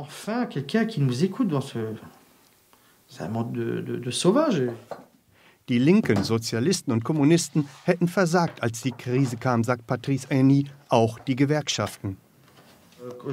2014, da wusste ich nicht mehr, wie ich meine Wut ausdrücken sollte. Da habe ich es gemacht und bin zum Front National gegangen. Der neue Bürgermeister machte Patrice Eny, den früheren Jugendboxmeister, zum Sportdezernenten. Doch nach einiger Zeit wandte er sich enttäuscht vom Front National wieder ab. Später mit der Innensicht, da sieht man dann, dass die genauso lügen, wenn nicht sogar mehr als die anderen. Da habe ich meine Illusion verloren. Nur die Meinung vom Bürgermeister zählt. Er hebt den Finger und alle anderen müssen es nachmachen. Doch noch funktioniert das. Und so kämpft Bernard Off auf dem Wochenmarkt für den Front National und für Marine Le Pen. Alles, was wir versprechen, setzen wir auch um. Das sind keine leeren Versprechungen wie bei Monsieur Hollande. Der kam zur Schließung der Hochöfen und hat eine Wurst gegessen. Aber seine Worte waren nur Blabla. Blabla. Von Blabla haben sie genug. Und so werden die meisten in Ayange wohl auch jetzt wieder für den Front National und für Le Pen stimmen. Davon ist Patrice Eny überzeugt. Ja, also das ist immer so eine Situation, wir leben das ja ganz oft überall auf der Welt, wirtschaftliche Lage und die Bereitschaft extrem und dann vor allem rechts zu wählen, weil das immer das erste Angebot ist, die Linken brauchen wir ein bisschen, ein bisschen eine Idee haben, hängt doch sehr eng miteinander zusammen. Jetzt habe ich ja, nachdem wir dieses Frankreich-Ding besprochen haben beim letzten Mal, sehr viel Widerspruch gekriegt, weil ich angeblich auf Macron hereingefallen wäre, das neoliberale U-Boot und so weiter. Ist mir gar nicht aufgefallen. Immer verbunden mit dem Hinweis, ähm, naja, das ist halt so Agenda 2010 und er will das jetzt auch und so weiter und wir hätten ja eh keine Ahnung von Frankreich. Also wir haben vielleicht nicht viel Ahnung von Frankreich, aber in Frankreich schlummert dasselbe Ingenieurspotenzial wie in Deutschland. Ja, also es gibt verschiedene Unternehmen in Deutschland, die so Stromrichter bauen und die von sich aus sagen, unsere Forschungs- und Entwicklungsabteilung, die ist in Frankreich, weil da haben die Leute einfach mehr drauf, ja, was so Ingenieursleistung angeht, weil die sieht man auch im Militärischen, was da so gebaut wird und so. Und es sind tatsächlich schlummernde Potenziale, die man einfach wecken könnte, wenn man eine gute politische Idee hat. Beispielsweise, und damit kommt ja Macron, so eine Nachahmerstrategie, wir müssen es im Grunde Deutschland nachmachen mit der Agenda 2010. Jetzt steht die Agenda 2010 in Deutschland sehr schlecht da, weil die eben sehr viel mit diesem Sanktionsmechanismus ankommt, der eben nicht so sehr dieses, naja, wir wollen jetzt von dir auch noch die 5 Euro haben, ja, weil davon hat der Staat nichts. Er braucht zehnmal so viel Verwaltungsaufwand, ja, kostet das, um die 10 Euro noch aufzutreiben von irgendwem. Aber es hat eben so dieses Angstregime in Deutschland installiert. Ja, jeder hat irgendwie Angst mhm. um die Zukunft und so weiter. In Frankreich haben wir aber doch eine bisschen andere Situation. Wenn man sich die, die haben ja nicht ohne Grund eine 30-Stunden-Woche und so ein Quatsch, ja, auch wenn sie sich daran nicht mehr halten und es sehr durchlöchert ist, aber Frankreich, in Frankreich haben wir eine zentralistische Struktur, bei der Gewerkschaften und so, die genauso aufgebaut sind, den Staat, wenn sie wollten, in Schutt und Asche legen könnten. Ja? Also sowas hm. können wir, kannten wir auch vor Agenda 2010 aus Deutschland im Grunde nicht. So. Und wenn man die jetzt sagt. Genera die können, die können Generalstreik machen, zum Beispiel. Ja, die haben solche Rechte zum Beispiel, aber die haben auch grundsätzlich, also die haben da ihren Fluggesellschaftschef einfach verprügelt, ja, und über den Zaun geschmissen und so. Also sowas kennen wir einfach in Deutschland nicht, die sind da anders drauf. Die zum haben, Glück. Ja, genau, zum Glück. Trotzdem, und deswegen möchte ich jetzt da auch Macron nochmal in Schutz nehmen, wirklich, ja. Wenn Macron sagt, naja, Leute, wir wissen, wie stark ihr seid im Volk, ja. Wenn ohne euch können wir hier nichts machen. Da sitze sitz ich selbst als präsidialer Monarch da und denke, scheiße, ja, die sitzen jetzt alle mit dem Transporter hier, schmeißen ihre Gülle in Paris ab und so weiter. So kann man keinen Staat machen. Deswegen sollten wir uns zusammentun und sagen, Gewerkschafter hier, präsidiales System da, Flächenpolitik da. Ja, wir brauchen jetzt mal eine neue große Idee für Frankreich. Und natürlich gucken die nach Deutschland und sehen den Erfolg von Agenda 2010, ohne dass sie schon im Gefühl haben, was das so bedeutet, ja, auf lange Sicht gesehen. Aber trotzdem finde ich das erstmal ein legitimes Ansinnen, wenn Macron da sagt, Leute, ich sag's vor der Wahl, ich möchte hier einen ganz großen neuen Wurf, nicht so groß wie jetzt von meinen Konkurrenten, aber es sollte schon so Agenda 2010 Charakter haben. Und wenn er dann dafür gewählt wird und die dann einen Weg finden, das irgendwie zu machen, ja, dass das in die andere Richtung umschlagen kann, ist völlig klar. Aber diese Verteufelung, ach Macron, der ist halt Investmentbanker, ja, da sind wir genau in dem Skript wie, wie, äh, wie Ingo Zamparoni. Trump, Weltpolizist. Macron, Investmentbanker. Also Agenda 2010, Frankreich 2020, scheiße, ja. Und so einfach, das darf man dann auch nicht machen. Also da, könnt ihr mich dann kritisieren, wie ihr wollt, aber da bin ich dann doch mehr auf Seiten Macrons, der diese Idee vorträgt, man sollte mal gemeinsam und zwar mit einer neuen Bewegung, nicht mit den alten Parteien und so weiter irgendwas machen, als dass man einfach nur sagt, ach, das war doch ein Investmentbanker, der ist scheiße, also mal, lehnen wir das in Deutschland jetzt mal ab, ja. Das ist dann die französische Entscheidung. In der Hinsicht tangiert mich auch persönlich sehr wenig, was die in Frankreich machen. Ich bin nur politisch dran interessiert, wie in Amerika, weil die da einfach eine ganz andere Fortentwicklung der Demokratie gerade finden, ja, und notgedrungen finden müssen, weil das alte System wirklich nicht mehr funktioniert. Ja. In Deutschland haben wir halt ein bisschen Glück, da kommt einfach Martin Schulz und alle so, ja, ja, das können wir doch mal nochmal versuchen und dann gucken wir halt, ob die SPD es nochmal schafft über 30 Prozent oder nicht. Ja. Ist dann wieder eine andere Situation. Wir kommen halt aus dieser Stärke heraus, wird das jetzt gemacht. In Frankreich, da brennt gerade die Hütte und dann sollte man Macron da nicht so verteufeln. Ja, da kann man sich auch mal entspannen. Viel schlimmer, finde ich, was Sonja Mikic jetzt hier wieder macht. Ja. Also wir hören jetzt zu diesem Bericht, den wir gerade in voller Länge gehört haben, ein Kommentar von Sonja Mikic, den sie genauso dämlich vorher schreibt, wie die ganzen Denker in der Politikredaktion FAZ da sitzen und sich einen zweispaltigen äh, Leitartikel ausdenken, bei dem dann auf 30 Prozent Höhe in der linken Spalte die Pointe vom Ende schon mal kurz eingeblendet wird, weil es eh keiner liest und man nur die Pointe lesen will. Deswegen sage ich euch auch die Pointe vorab. Sonja Mikic endet ihren Kommentar gleich mit gemeinsame Zukunft oder einsame Vergangenheit. Und dann grinst sie so blöd, wie sie immer grinst. Das habe ich dann rausgenommen, weil es hätte man nicht mehr ertragen. Aber wir hören uns mal ihren Kommentar an und schlagen ihn danach nochmal kurz und klein. Wenig eint die Franzosen. Die Gesellschaft ist gespalten zwischen. Ach so, sie fängt jetzt an mit ihren normalen Halbsätzen. Da es gestern so viel Aufregung auf Twitter gab, Tina Hassel hatte mal Mélenchon erwähnt. Mélenchon. Sie hat ihn falsch geschrieben. Ja, sie hat ihn mit A geschrieben statt mit E. Deswegen habe ich dann meinen kleinen Witz von der Wette, die ich angeblich verloren habe. Ich habe sie nicht verloren, weil sie hat ihn ja falsch geschrieben. Wir hören jetzt in diesem Tagesthemenkommentar, weniger als zehn Tage vor der Wahl, das allererste Mal in den Tagesthemen den Namen Mélenchon. Achtet genau drauf, er wird wahrscheinlich nie wiederkommen, weil vielleicht kommt er nicht in die Stichwahl und dann denken sich die Amerikaner, äh, die, die Tagesthemenleute, puh, Ted Cruz muss man nicht erklären. Bernie Sanders muss man nicht erklären. Ja. Mélenchon, da sind wir auch drum rumgekommen. Ein Glück. Oh, ein Glück. Paris und hm? Dann, dann, dann, müssten wir noch erklären, was der will. Ja, ja. unglaublich. Also, also das wär's, ne? Ich mein, ihn erklären. Also da kommt reicht doch, es reicht doch, ihn einfach als Linkspopulisten oder Linksextremisten ja. abzustempeln. Linker Spinner, aber nur, sagen, Corbyn. aber nur zu sagen, dass er Anti-Europa ist. Und wenn er Anti-Europa ist, ist er halt schon böse. Ja, also nicht inwiefern ja. er Anti-Europa ist oder vielleicht inwiefern er Anti-EU ist. Ja, also ich meine, in dem Sinne wäre, wäre ich ja auch Anti-EU in der Tagesthemen-Logik, äh, weil ich auch eine andere ja. EU möchte. Du bist ja? ein Anti-EU-linker Spinner. Ja, und dass Mélenchon, wie ich ihn verstehe, eine andere EU will, im Gegensatz zu Marine Le Pen. Ja, der Mélenchon will ein ganz anderes Frankreich, will. ja. Der will ein ganz ja, anderes beide, Frankreich. Aber beide sind Anti-EU, ja. Anti-Europäer. Ja, also, wir hören nochmal von Beginn an diesen wunderschönen Kommentar von Sonja Mikic. Danke. Wenig eint die Franzosen. Die Gesellschaft ist gespalten zwischen Paris und Provinz, Europa fern und nah, Gewinner und Verlierer. Doch eins verbindet auch die unterschiedlichsten Gruppen. Das dringende Bedürfnis, denen da oben einen Tritt zu verpassen. Das Land möge ganz anders werden, raus aus der ewigen Morosität, dem Trübsinn. Nimm das, sozialistische Partei, beiseite ihr konservativen Raffer. Die Absage an die Großparteien steht jetzt schon fest. Aktuelle Umfragen sehen die extremen Ränder und einen quasi Parteilosen ganz oben. Emmanuel Macron, der Smarte, der Technokrat, der Unabhängige. Überraschend erfolgreich Jean-Luc Mélenchon, ein radikaler Linker. Und klar, Marine Le Pen, die Frontfrau der Nationalisten. Auch das eint die Franzosen diesmal.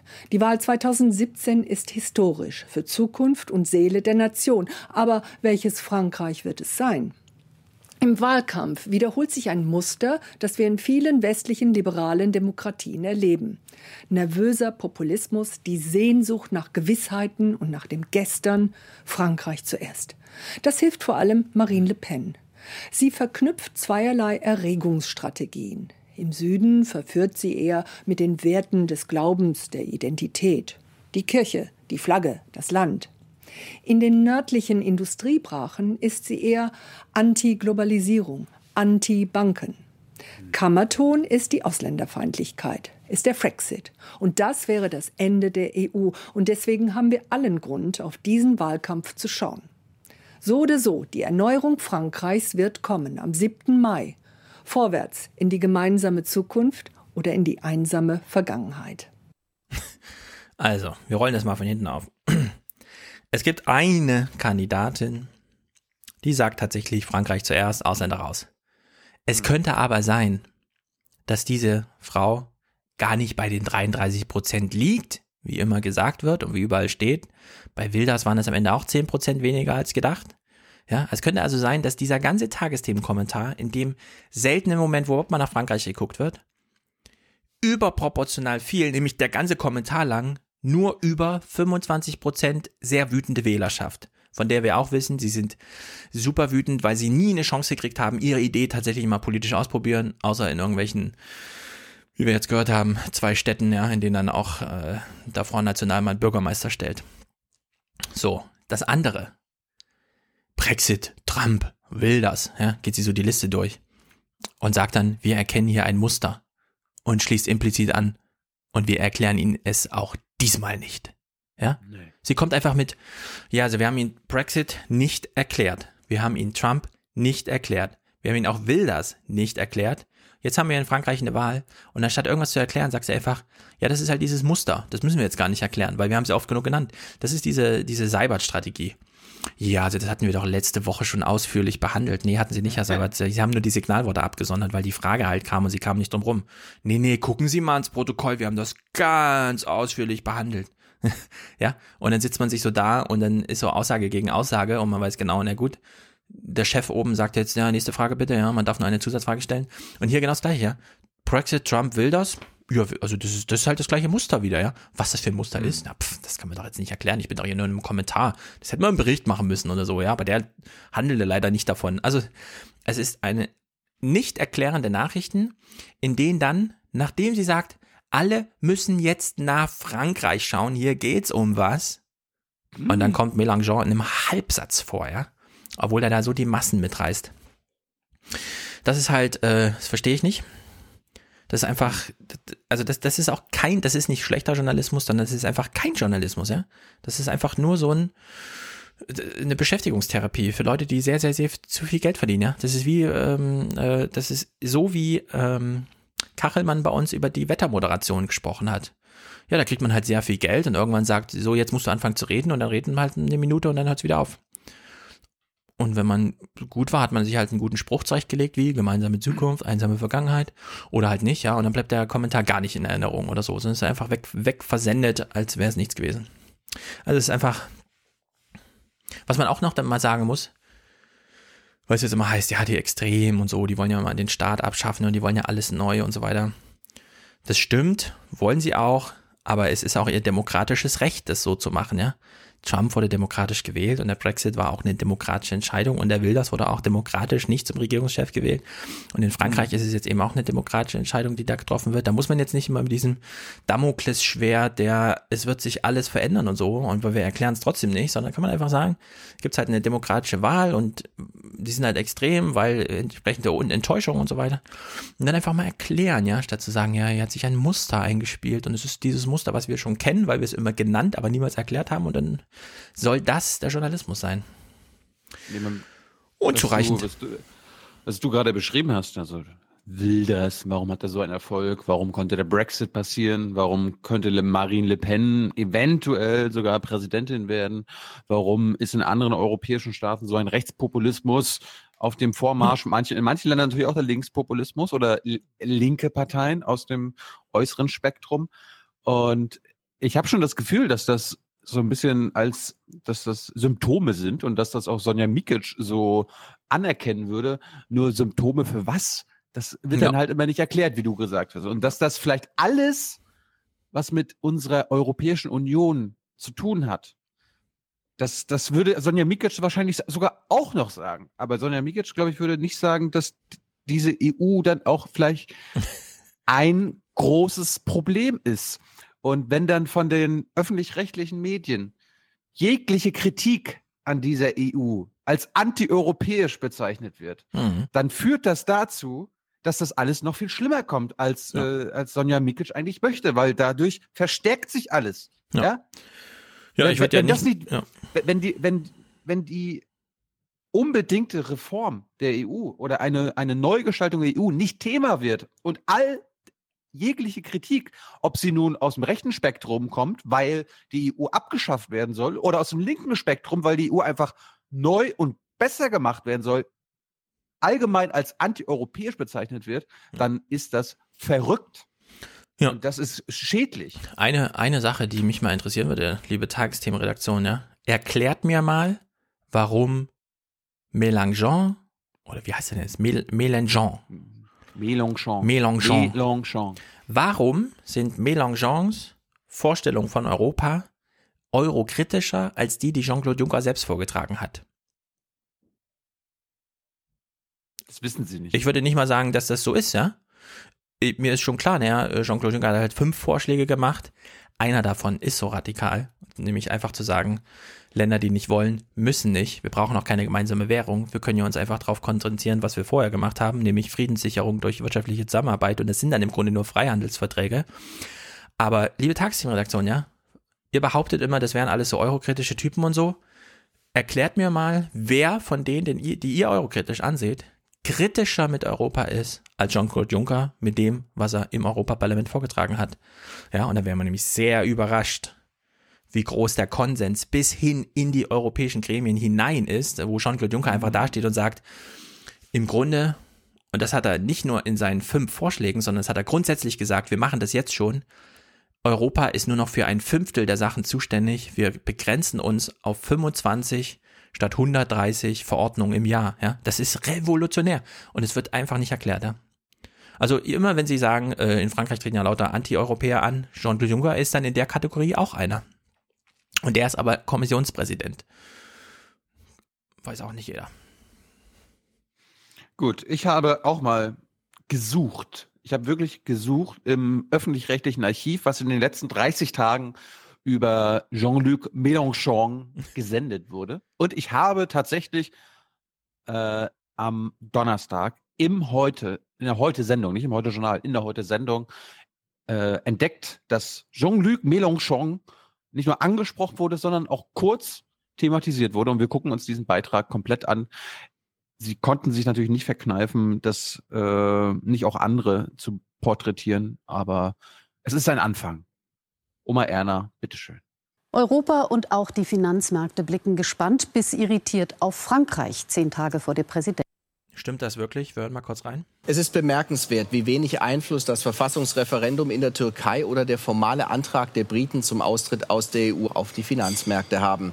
Auch Donald Trumps Politik oder die bevorstehende Wahl in Frankreich sorgen die Wirtschaftslenker nicht. Also hier steht nee. so Aussage gegen Aussage und ich würde sagen, ja, wenn man so eine Moderation schreibt, dann kommt man mit so einer gefühlten Realität. Ja, ja, das kümmert die schon. Ne? Ich sage einfach mal, das kümmert die. Wir hören mal rein. Europa und auch die Finanzmärkte blicken gespannt bis irritiert auf Frankreich, zehn Tage vor der Präsidentschaftswahl. Vor allem das rechte und linke Lager sind für Überraschungen gut.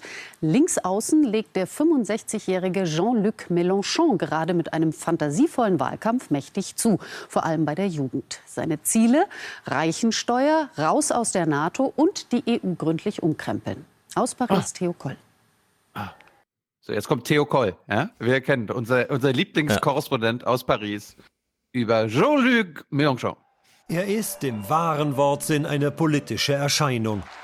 Tritt im Wahlkampf gerne auch als Hologramm auf. Der allgegenwärtige, wortgewaltige Linksaußen Mélenchon. Er selbst ist im Rentenalter, aber ein Zampano der neuen Medien. Sein YouTube-Kanal hat doppelt so viele Anhänger wie der von Donald Trump. Im Wahlkampf-Videospiel des Ex-Trotzkisten trifft er.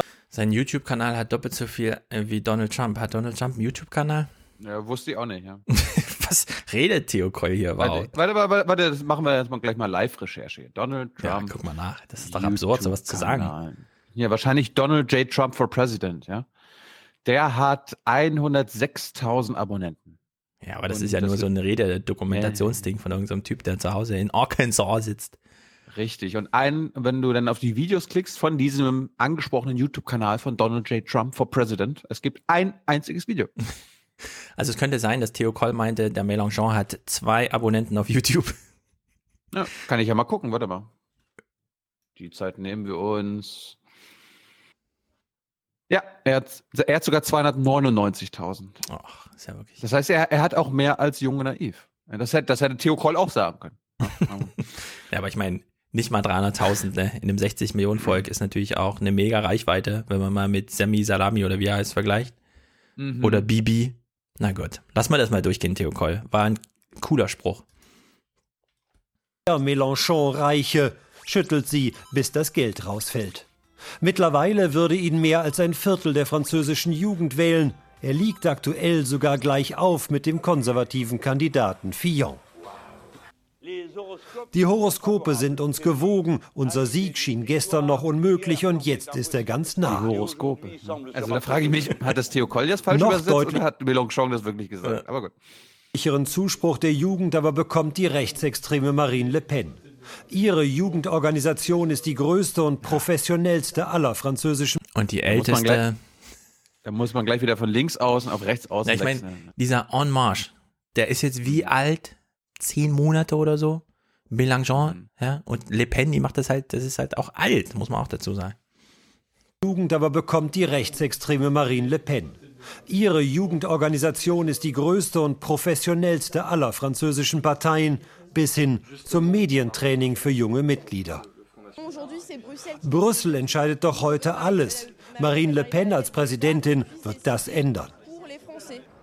Frankreichs Jugend schwankt zwischen Extremen und Enthaltung. Nur gut jeder Zweite will überhaupt wählen gehen. Politik betrifft mich nicht und ich verstehe sie auch nicht. Den Wahlausgang macht all das noch unvorhersehbarer.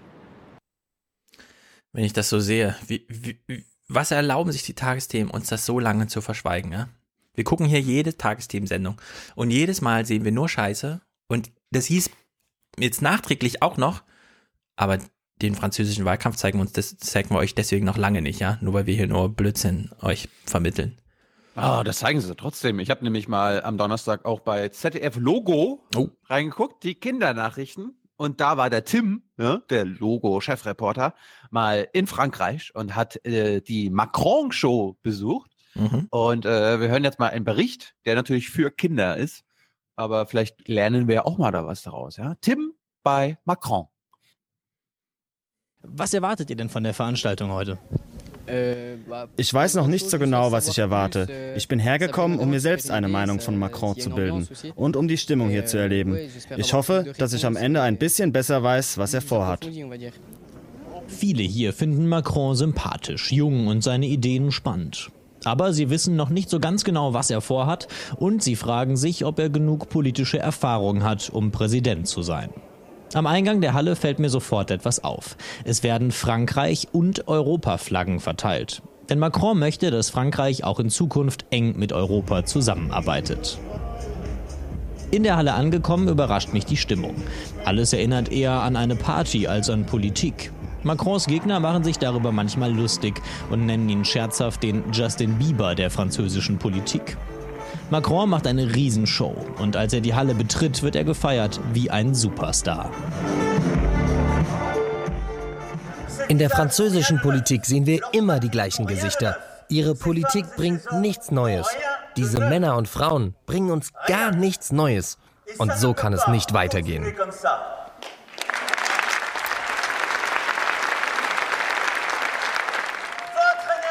Wir brauchen eure Energie. Dann werden wir die Wahl gewinnen und etwas ändern können.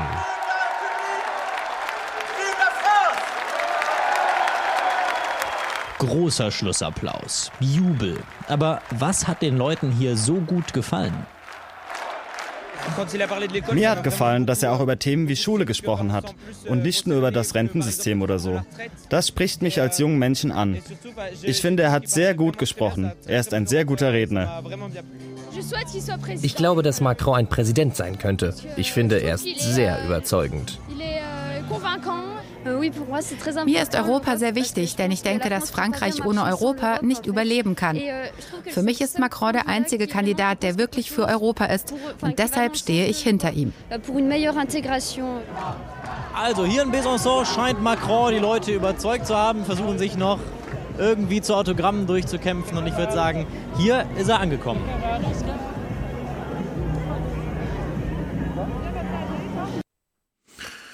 Warum nicht? Nee, ich, ich, muss, ich muss ja lachen, als er sagt, ja, der wird von seinen Gegnern als Justin Bieber der äh, französischen Politik bezeichnet. Warum nicht gleich Justin Trudeau? Ja.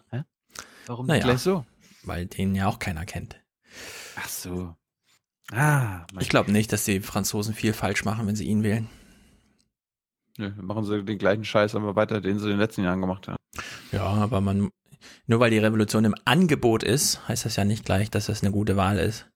Und diese Verteufelung von, man muss halt immer damit leben, was man so kriegt, ja. Also, niemand sagt, dass, also, ein guter Wahlkämpfer und ein guter Politiker sind sowieso zwei ganz unterschiedliche Sachen. Die fallen halt einfach nur zusammen, ja. Das ist halt, wie Luhmann sagt, so eine historische Fehlspezifikation. Mhm. so wie auch das Recht eben nur von der Politik geändert werden kann und jetzt nicht unbedingt so von Richtern, außer man hat so ein amerikanisches System irgendwie. Das sind, das sind halt Sachen, die hängen halt einfach zusammen und da muss man dann mal so ein bisschen in, in den sauren Apfel beißen. Aber das Macron hier so, das neoliberale U-Boot und so, sehe ich Das ist gar kein U-Boot, das ist ein Schiff. Ja. Oder ein Schiff. Das versteckt er ja gar nicht. Ähm, es gab ja Kritik, dass ich seine Bewegung als En Marché anstatt En Mhm. Marche äh, bezeichnet habe. Das habe ich schon mit Absicht gemacht, liebe Hörer. Also im Supermarkt, das ist schon, das ist schon mit Absicht so gewählt worden. Ne? Einfach mal bei Macron kann man sich alles das nehmen, was man braucht. Ach, ja, der ist doch so jung. Rosinenpickerei, wenn man nur Geld Europa. hat. ja. Genau.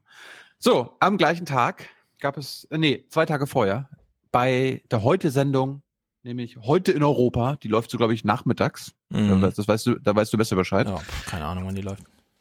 Die haben sich einen ganz pfiffigen Beitrag ausgedacht für Oma Erna, ja. Gerade, gerade, macht gerade Kaffee, backt ihren Kuchen und dann auf einmal wird sie konfrontiert mit den französischen Präsidentschaftskandidaten. Und wie kann man Oma Erna das am besten erklären, wer diese Menschen sind? Indem man einfach mal mit deren Image spielt, ja. Was, was halten, also wenn, wenn das äh, Werbeikonen wären oder irgendwelche Popfiguren. Was wären denn die Präsidentschaftskandidaten für Figuren? Damit hat sich mal die Heute-Redaktion am letzten Dienstag befasst. Diese vier Kandidaten kennt man, ihr politisches Profil auch. Aber was wäre eigentlich, wenn jeder von ihnen eine Marke Übrigens hier, wir, wir sehen gerade, welche, welche vier Kandidaten kennt man? Äh, kannst du uns mal sagen, wen wir da gerade sehen?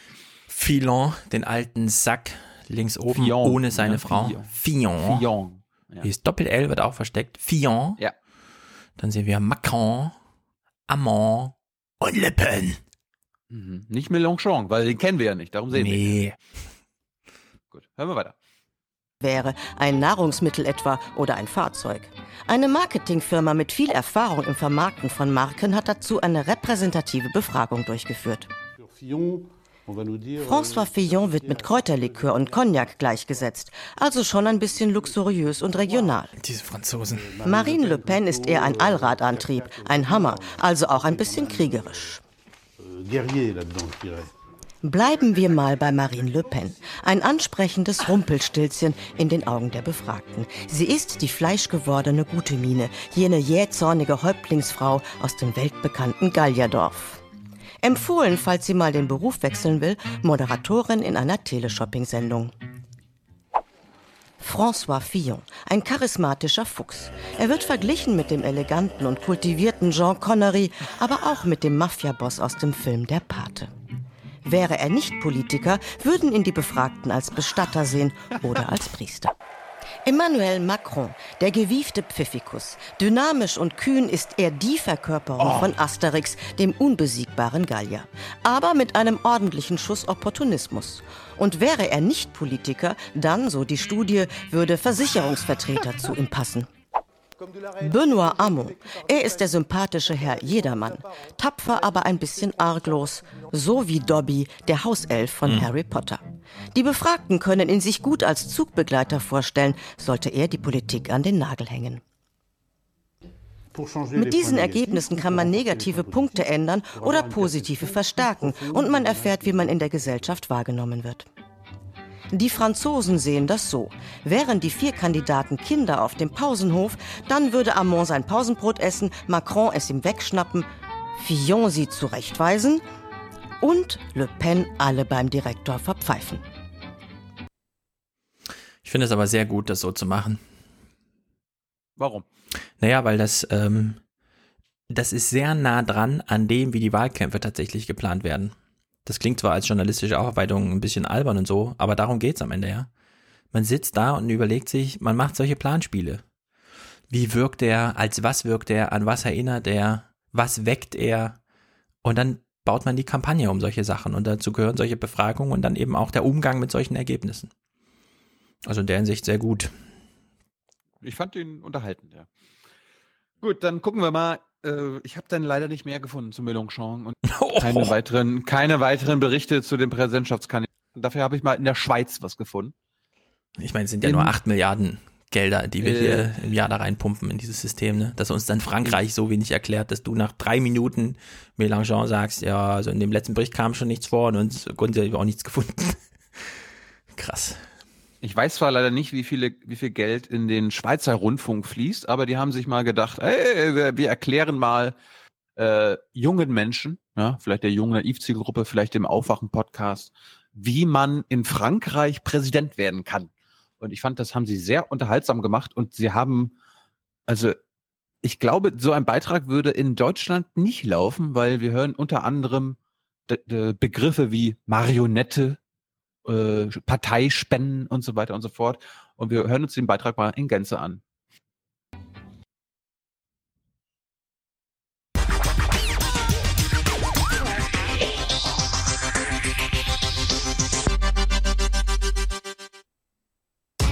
Bist du ein echtes Alpha-Tier? Liebst du es, flammende Reden zu halten? Oder bist du einfach größenwahnsinnig? Dann hast du gute Voraussetzungen, um Präsidentin oder Präsident zu werden. Zum Beispiel von Frankreich. Vive la France! Um zu kandidieren, musst du allerdings die französische Staatsbürgerschaft haben. Mindestens 18 Jahre alt und wahlberechtigt sein. Wenn du diese Kriterien erfüllst, bist du kurz davor, in den präsidialen Élysée-Palast einzuziehen. Davon trennen dich nur noch vier Schritte. Zum ersten Schritt. Zunächst müssen 500 Politikerinnen und Politiker unterschreiben, dass sie deine Kandidatur unterstützen. Insgesamt gibt es in Frankreich etwa 40.000 Politiker. 500 sollten da schon machbar sein. Sie sollen garantieren, dass du dir nicht bloß einen Spaß erlauben möchtest.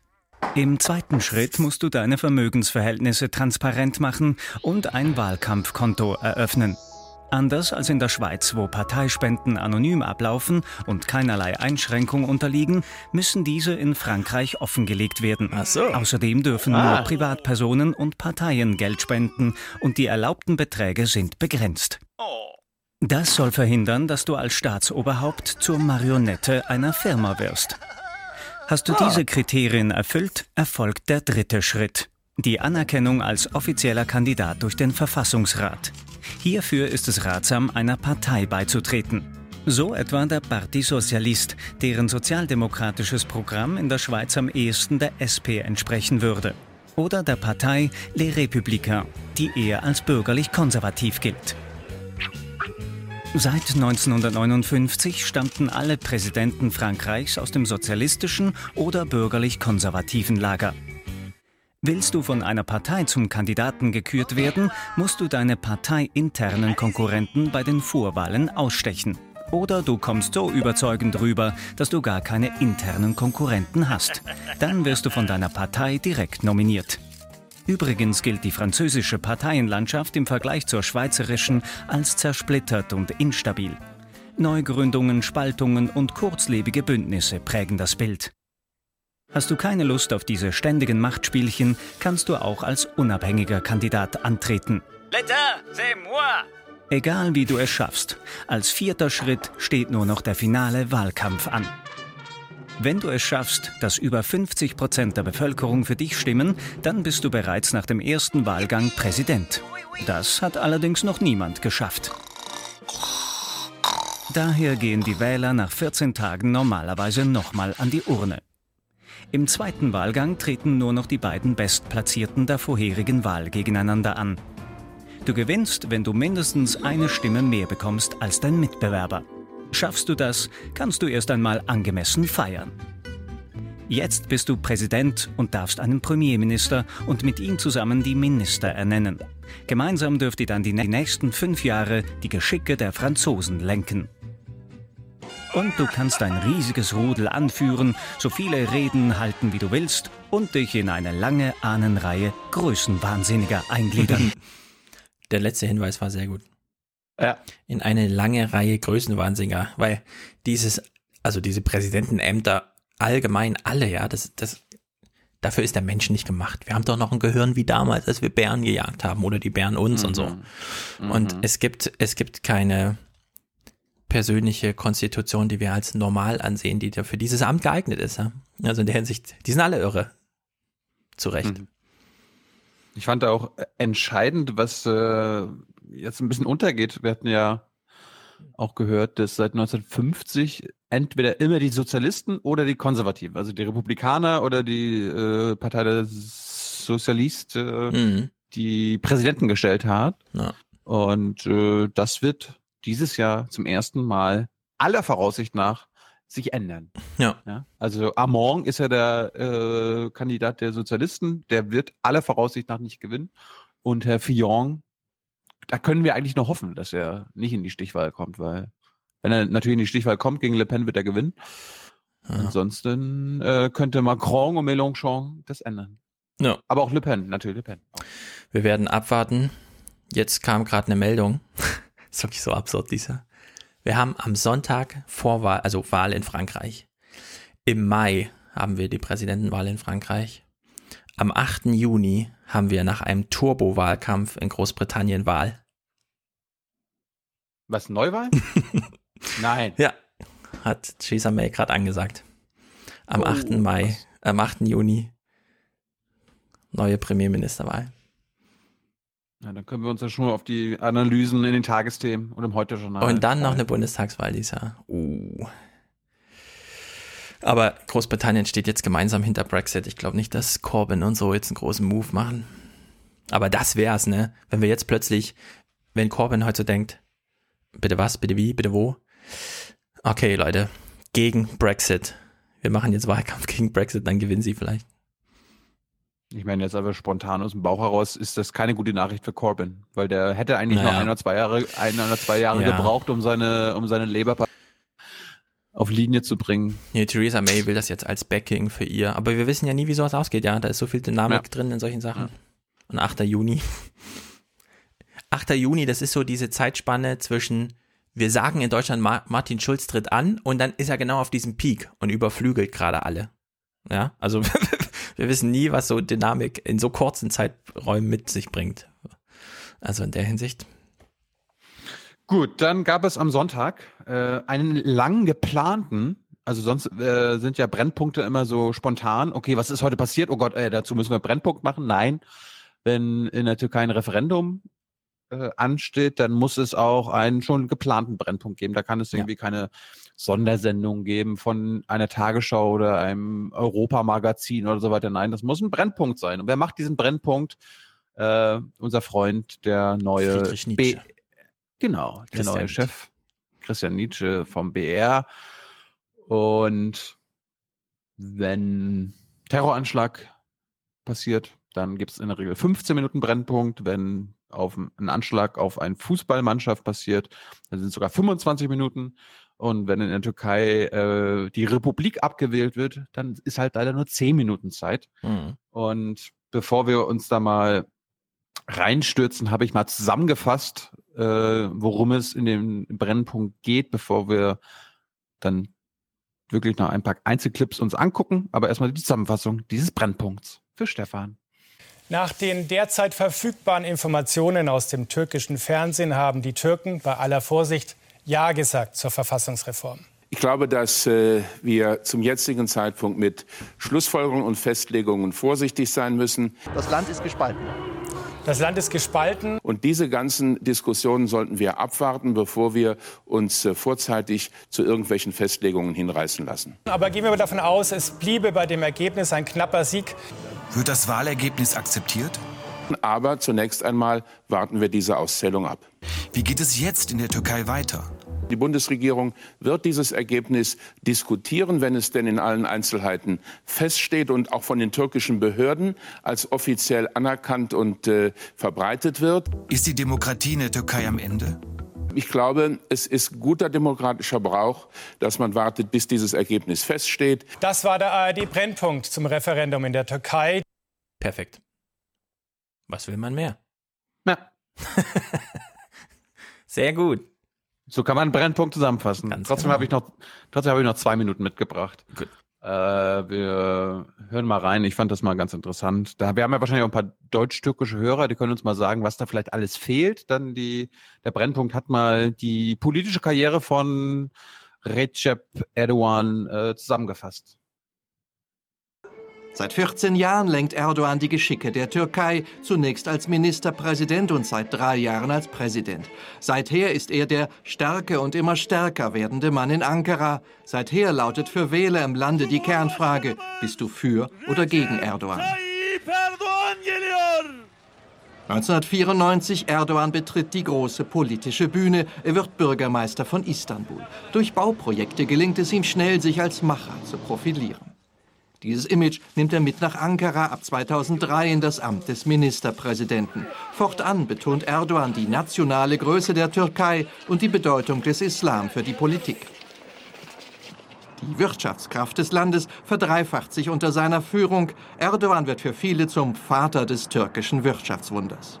Der Präsidentenpalast in Ankara, er sollte zum sichtbaren Ausdruck und zur Bühne dieser in der Türkei einmaligen politischen Erfolgsgeschichte werden. Nach Erdogans persönlichen Wünschen gestaltet, wurde er vor zwei Jahren fertig. Seit dem heutigen Jahr beim Verfassungsreferendum ist nun klar, hier lebt und arbeitet der mächtigste Mann, den es in den letzten Jahrzehnten in der Türkei je gegeben hat. Hm. Ich finde, er hätte die Türkei gleich umbenennen sollen in Erdoganei oder so. Hm. Ist ja so Atatürks Erbe. Erdoganei. Das hätte dann auch alles gepasst. Sultanei Erdoganei. Oder irgendwie Stimmt. so. Dann lernen wir, ähm, ja, wie geht's denn jetzt weiter? Und wer hat eigentlich auf welcher Seite welche Druckmittel? Also, Hm. was hat die EU gegen Erdogan und was hat die Erdogan, was hat Erdogan, Erdogan gegen die EU äh, ins Feld zu führen? Jetzt, nach dem Evet, dem Ja zum Referendum, wie entwickeln sich die deutsch-türkischen Beziehungen? Das hängt in erster Linie von Erdogan selbst ab. Er hat einen Wirtschaftsaufschwung versprochen, dafür braucht er Deutschland und die EU. Diese hätten als Druckmittel Wirtschaftssanktionen. Erdogan wiederum hat den Flüchtlingsdeal und den NATO-Stützpunkt Incirlik als Gegendruckmittel. Das ist so runterkondensiert auf das Einfachste. Ja. Aber Oma Erna wird sich ja fragen, hä? Enschelig? Ja, aber dann, Flüchtlingsdeal als Druckmittel? das hieß ja dann, und das haben wir ja bei Lage der Nation, die haben das ja mit dieser Silke Tempel so diskutiert. Ja, ja, wir haben halt Folterinstrumente. Touristen. Ja, als könnte man so jetzt irgendwie Politik machen. Ja, ja, also der Erdogan, der hat ja einen Wirtschaftsaufschwung versprochen und da braucht ja die Deutschen für und da haben wir ja beide Eiern, oder? Können wir ja mal machen. Sonst immer hier Freihandel und so, aber nee, das bräuchten, das müssten wir jetzt mal gleich ähm, politisch ausnutzen ähm, irgendwie, ja. Dürfen wir mal kurz den Freihandel missbrauchen? Ja, ja, ist doch gegen Erdogan. Ach so, ja, da einigen wir uns doch mit Oma Erna schnell drauf. Dafür gibt's auch politische Unterstützung für unseren zuständigen Altmaier und so. Ja, ja, klar, alles klar. Die Silke Tempel von vorhin war. Ja, die war im ähm, Lage der Nation Podcast zu Gast und durfte dann mal so frei von der Leber weg. Ja, ja, das ist halt, das ist halt unser Folterwerkzeug. Das deutsche Folterwerkzeug gegen die Türkei. Tourismus. Okay. Ja, so kann man auch politisch diskutieren. Apropos politisch diskutieren, Peter Altmaier war ja zugeschaltet, haben wir schon mitbekommen. Der hat dann mal was Interessantes gesagt. Äh, Ich glaube, was man heute Abend sagen kann, ist, äh, das Ergebnis war enger, als manche befürchtet haben. Äh, Das Ergebnis zeigt, dass es in der Türkei ganz offenbar eine sehr lebendige politische Debatte mit ganz unterschiedlichen Auffassungen gibt. Mehr kann man zum jetzigen Zeitpunkt seriös nicht sagen.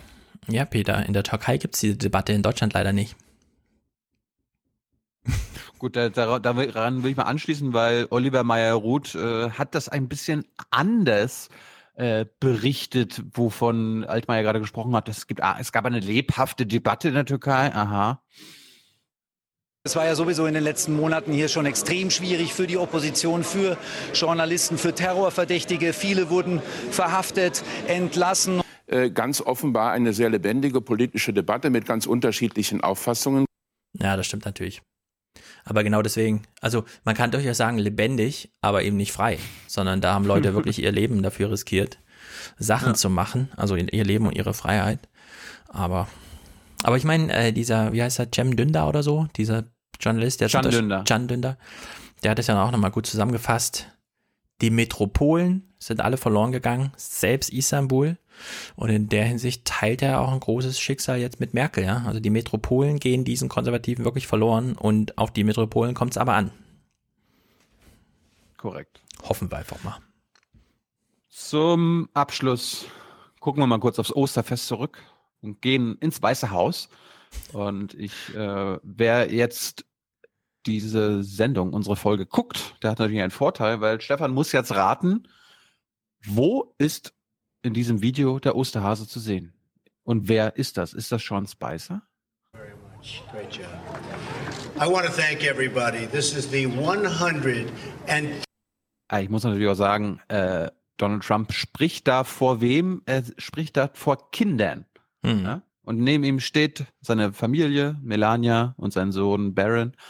Und äh, links von ihm ein Osterhase. Ich nehme mal an, das ist Sean Spicer. Und Donald Trump spricht zu Kindern. Wir hören genau zu.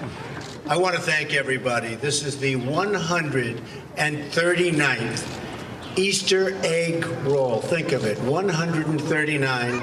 It began a long time ago, 1878. And we will be stronger and bigger and better as a nation than ever before. We're right on track. You see what's happening, and we are right on track. So thank you, everybody, for being here. Oh Gott. Als ähm, Gerhard Schröder damals in der Elefantenrunde saß und plötzlich sagte, meine Partei und nie und das müssen wir machen und so, da waren danach die, finde ich, schlussfolgerigsten Kommentare dazu. Naja, da saß halt da so drinne und dann ist er plötzlich, gab es im Gehirn so ein Zick, Zick und dann war er wieder im Wahlkampfmodus und hat die alten Dinger rausgeholt und so ist es bei ihm auch. Einfach von jetzt auf gleich, ja. Im Halbsatz wechselt er den Modus und ist plötzlich wieder Kandidat und so. Versucht irgendwie zu überzeugen mit seinem Bigger Liebe Kinder, Greater. Liebe Kinder, was ihr die letzten Tage gesehen habt, ja, ich habe die Mutter aller Bomben abgeworfen. Ich habe Assad bestraft. Es wird jetzt alles besser. Und frohe Ostern. Ja?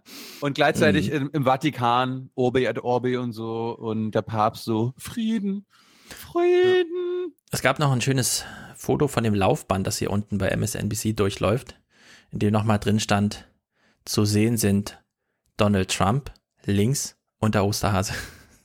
Genau. Ist doch schön, oder? Apropos Ostern, äh, bei diesem White House Easter Egg Roll, was eine Tradition ist, äh, war auch Sean Spicer am Einsatz. Und wir müssen uns jetzt nicht alles angucken, aber ich finde, dieser Mann hat einfach so viel menschliche Power, dass wir uns das ein bisschen geben müssen, was er mit Kindern so anstellt. Okay, this is the first one. So we better make it great. We're going to start it off strong for the rest of the day. All right. We're going to start today off by reading How to Catch the Easter Bunny. Has anyone read this before? You have? Come here.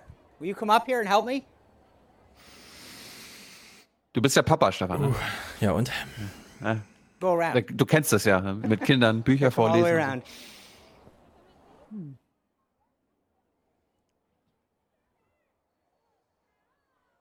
Schön. What's your name? Joshua. Can you come right here? Okay. So you read this. All right, don't tell me how it ends. okay? Okay. How to catch the Easter bunny. Do you know how can you help me with this?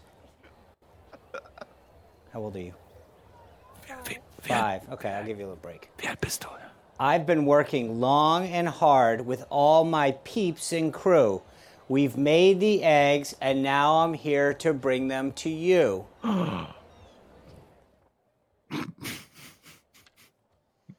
My real name's a secret. My friends call me EB. My special job means I must hide my true identity. Mhm. Wir springen mal ein bisschen voraus. I know I'll always win. Oh Mann. Ist gleich fertig. With all the treats delivered to children big and small, I've got one special stop to make to my favorite kid of all. You think that's you, Joshua? Yeah. Yeah. Did you have a good Easter?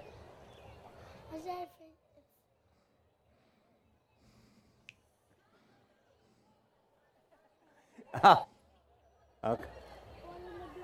The, okay. Er kommt auf die Todesliste, ja, okay? okay. See you all next year.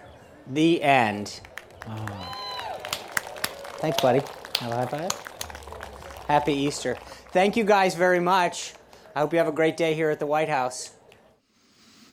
Naja. Das war doch schön. Frage ist halt, warum sie das auf Video aufnehmen und dann so auf whitehouse.gov veröffentlichen. Können sie einfach so machen. Das ist doch so menschlich. Das ist halt Tradition. Ja, man hat so ein bisschen das Gefühl, so gehen die grundsätzlich, so machen die auch Weltpolitik. Meinst du? Ja, die holen sich einfach den kleinen Chinesen, setze ich mal hier hin und so, und dann versuchen sie ihm was vorzulesen und der dann so, äh, bitte was, bitte. naja. Gut. Das war's ähm, von mir mit meinen Clips. Wir hören ja im Outro das WDR 360 Experiment. Ähm, Lass doch jetzt noch schnell Cecilia. durchlaufen. Wollen wir? Ja? Ja, ja, sechs Minuten geht das doch nur, ne? Ein bisschen länger, aber das, das lohnt sich. Ja. Das lohnt sich.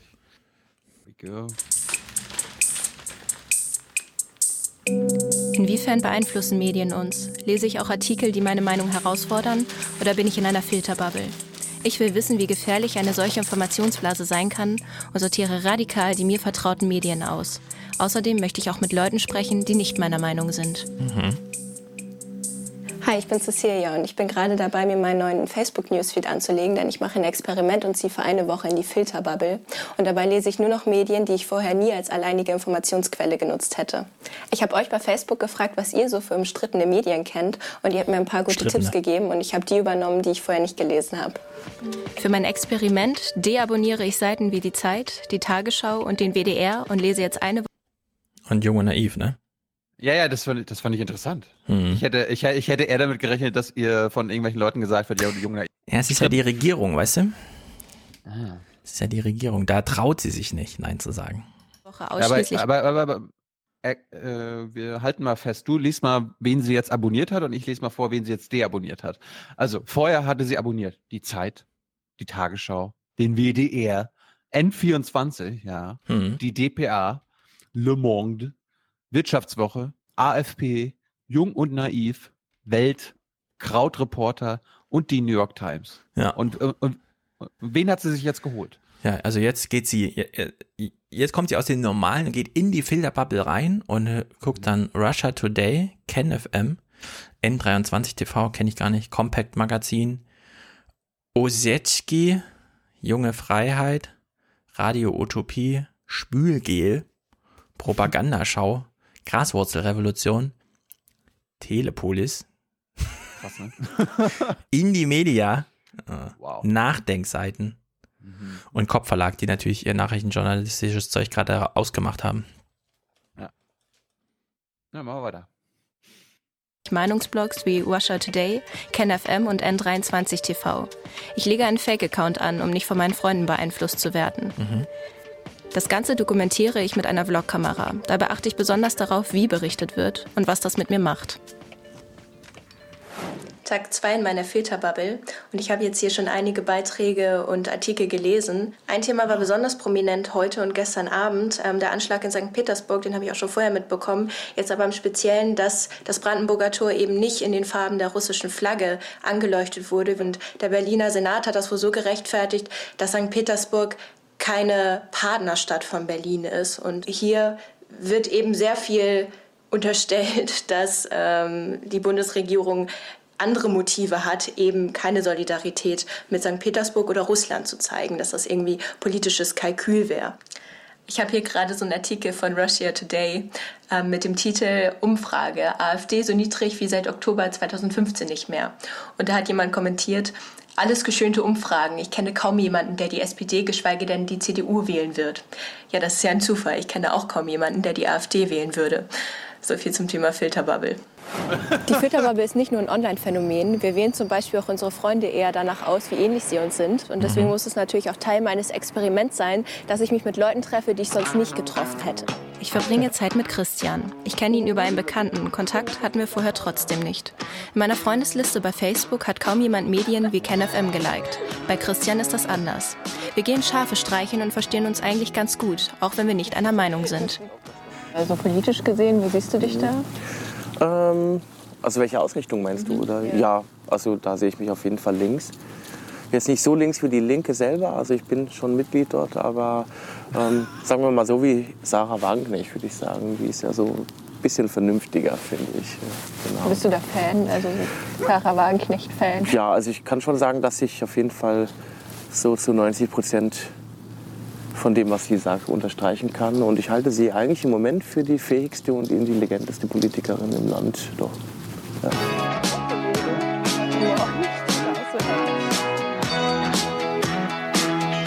Crazy Type. Crazy. Mhm.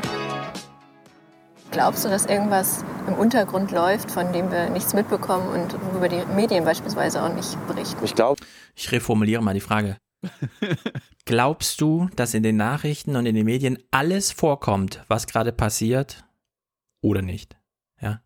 Das ist bei ihr, glaubst du, dass im Unter, glaubst du, dass, also wenn irgendwas passiert in Deutschland, was nicht in den Nachrichten abgebildet wird, was ungefähr mit 99,99 Prozent aller Phänomene, Entitäten und sonst irgendwas, was vor sich geht, ja, dann ist das gleich im Untergrund. Alles ist im Untergrund, außer die Tagesthemen holen es nach oben. Ich glaube, dass da schon etwas passiert im Hintergrund, wovon wir nichts wissen sollen. Es klingt jetzt so ein bisschen mysteriös, aber. Ja, es ist, so soll es ja auch sein. Also hast du da. So soll es ja auch sein. Was meint sie eigentlich damit? Ja, ich mache hier gerade eine Fernsehsendung. Wenn du sagst, das ist, klingt mysteriös, ja, ja, das soll so sein. Das soll mysteri mysteriös klingen. Das ist die gleiche Verwechslung wie Merkel damals mit Rehm, ja. Das hast du doch gut gemacht. Ja, wir wissen, wir müssen dich gleich abschieben, aber die Situation hier hast du doch super gemacht für die Kameras irgendwie mhm. dann auch Vermutung? Also klar, du sagst, man kann es nicht wissen, aber... Ja. ja, also ich denke schon auch so ein bisschen was, was ähm, die ganzen Kriege angeht. Ne, warum die überhaupt passieren. Also man sagt ja immer Völkerkrieg, Völkerkrieg und so oder ähm, Stellvertreterkrieg und so weiter. Ähm, da geht es letztendlich immer auch nur um Rohstoffe, wie ich finde. Der Typ ist so wenig hypernormalisiert. Wenn Ingo Zamparoni ihm sagt, Trump ist jetzt ein guter, weil er macht jetzt Krieg, wir haben ihn dafür gedreht und gebrochen. Dann sagt er so, nee, das glaube ich irgendwie nicht. Da steckt irgendwas dahinter. das ist absurd. Bei uns auch nie. Ne? Also da muss man schon wirklich auf Zack sein. Ne? Ich glaube, ähm, dass es für niemanden klar ist, außer für die Medien halt. Ne? Die haben es einfach gefestigt und so ist es und wir müssen es einfach fressen oder nicht. Ne? Christian ist ein ganz normaler Typ, aber hat eine komplett andere Meinung als ich. Weil sie ist für Krieg. Oder was, was meint sie jetzt damit? Er hinterfragt Krieg, ich nicht. Er hat eine ganz andere Meinung als ich. Das sagt sie doch im Grunde, oder? Verstehe ich das irgendwie falsch? Also es ist wirklich haarsträubend. Wollen wir, wollen, wollen wir ihr das mal nicht unterstellen? Wir interpretieren ja nur im Untergrund. Ja, wir, wir warten mal. Das ist erst am Tag, Tag Hi, es ist Tag 4 und ich konnte mir in den letzten Tagen ein Bild machen, worüber berichtet wird und wie. Und ähm, was auf jeden Fall auffällt, ist, dass eher aus der Perspektive Russlands gesprochen wird. Und ich habe jetzt mal versucht, äh, ein bisschen in die Diskussion einzusteigen, weil doch hier viel berichtet wird, auch über speziell jetzt dem Giftgasangriff in Syrien. Und da gibt es wohl noch Unklarheiten. Und ich habe mir gedacht, ähm, dass ich vielleicht mich an einer Diskussion beteilige in Gruppen oder unter Artikeln. Ich habe schon ein paar Fragen gestellt, bisher habe ich keine Antworten bekommen, aber ein Like und eine Freundschaftsanfrage, was jetzt nicht so viel dazu beiträgt. Ähm, es war ein bisschen schwierig, weil ähm, viele einfach nur sehr wütend sind und ihren Unmut ähm, rauslassen wollen. Und daran wollte ich mich nicht so beteiligen. Ich wollte Gut. keinen Hass ähm, ja, verbreiten oh. oder ich bin auch nicht so sauer vermutlich und deswegen habe ich mich daran nicht beteiligt und habe eher Fragen gestellt und hoffe, dass mir da jetzt demnächst mal jemand antwortet. Gerade in den letzten Tagen ist weltpolitisch super viel passiert und da fällt es mir ehrlich gesagt schon ziemlich schwer, in meiner Filterbubble zu bleiben, weil ich dann doch ziemlich neugierig bin und deswegen mache ich jetzt eine Ausnahme. Ab zum Kiosk.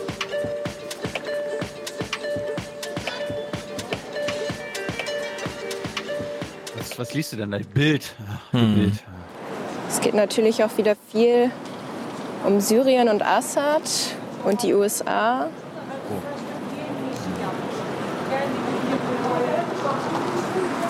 Aber nicht so ganz tendenziös, wie ich das die letzten Tage gelesen habe.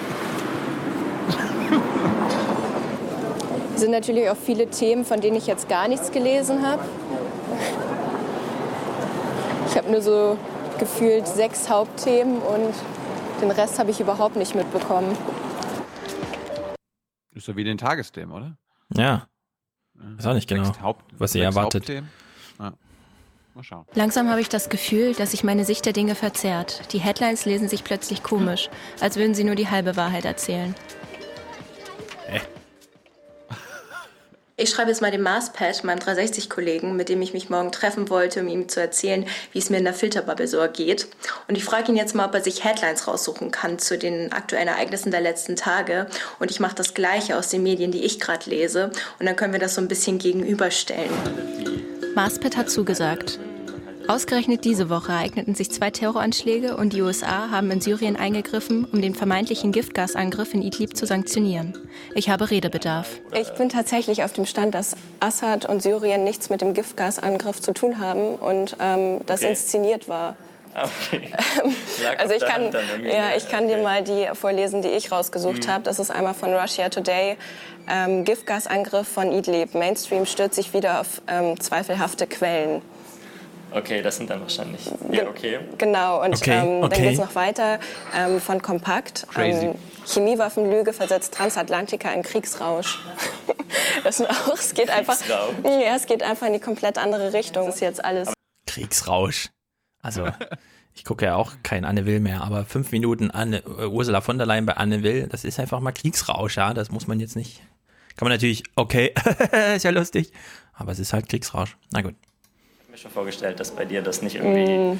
neutral oder irgendwie sowas gehalten wird. Es fällt auf, dass die Headlines völlig gegensätzlich sind. Ich finde das nicht überraschend, aber in diesem Ausmaß doch erschreckend. Ich habe auch so das Gefühl, ich darf nicht zu viel lesen, weil sonst ähm, werde ich, glaube ich, irgendwie irre oder so. Also weil ähm, die, also wie du schon sagst, es macht halt teilweise wirklich Sinn und es wird alles hinterfragt. Also alles, was du als gesichert oder was ich als gesichert angesehen habe, ist plötzlich so irgendwie wird widerlegt oder es werden es wird kritisiert und das ähm, habe ich vorher so nicht wahrgenommen und ich glaube, dass das ziemlich gefährlich ist, wenn man wirklich also jetzt keine Ahnung nicht mehr die Tagesschau guckt und wirklich nur noch Hast du gehört? Ich glaube, dass es gefährlich ist, wenn man jetzt äh, äh, äh, nicht mehr die Tagesschau guckt. Aber wir hören mal weiter. Wir hören mal Ja. und nicht wahrgenommen und ich glaube, dass das ziemlich gefährlich ist, wenn man wirklich also jetzt keine Ahnung nicht mehr die Tagesschau guckt und wirklich nur noch in dieser Filterbubble wäre, dass man wirklich gar keine anderen Meinungen mehr zulässt.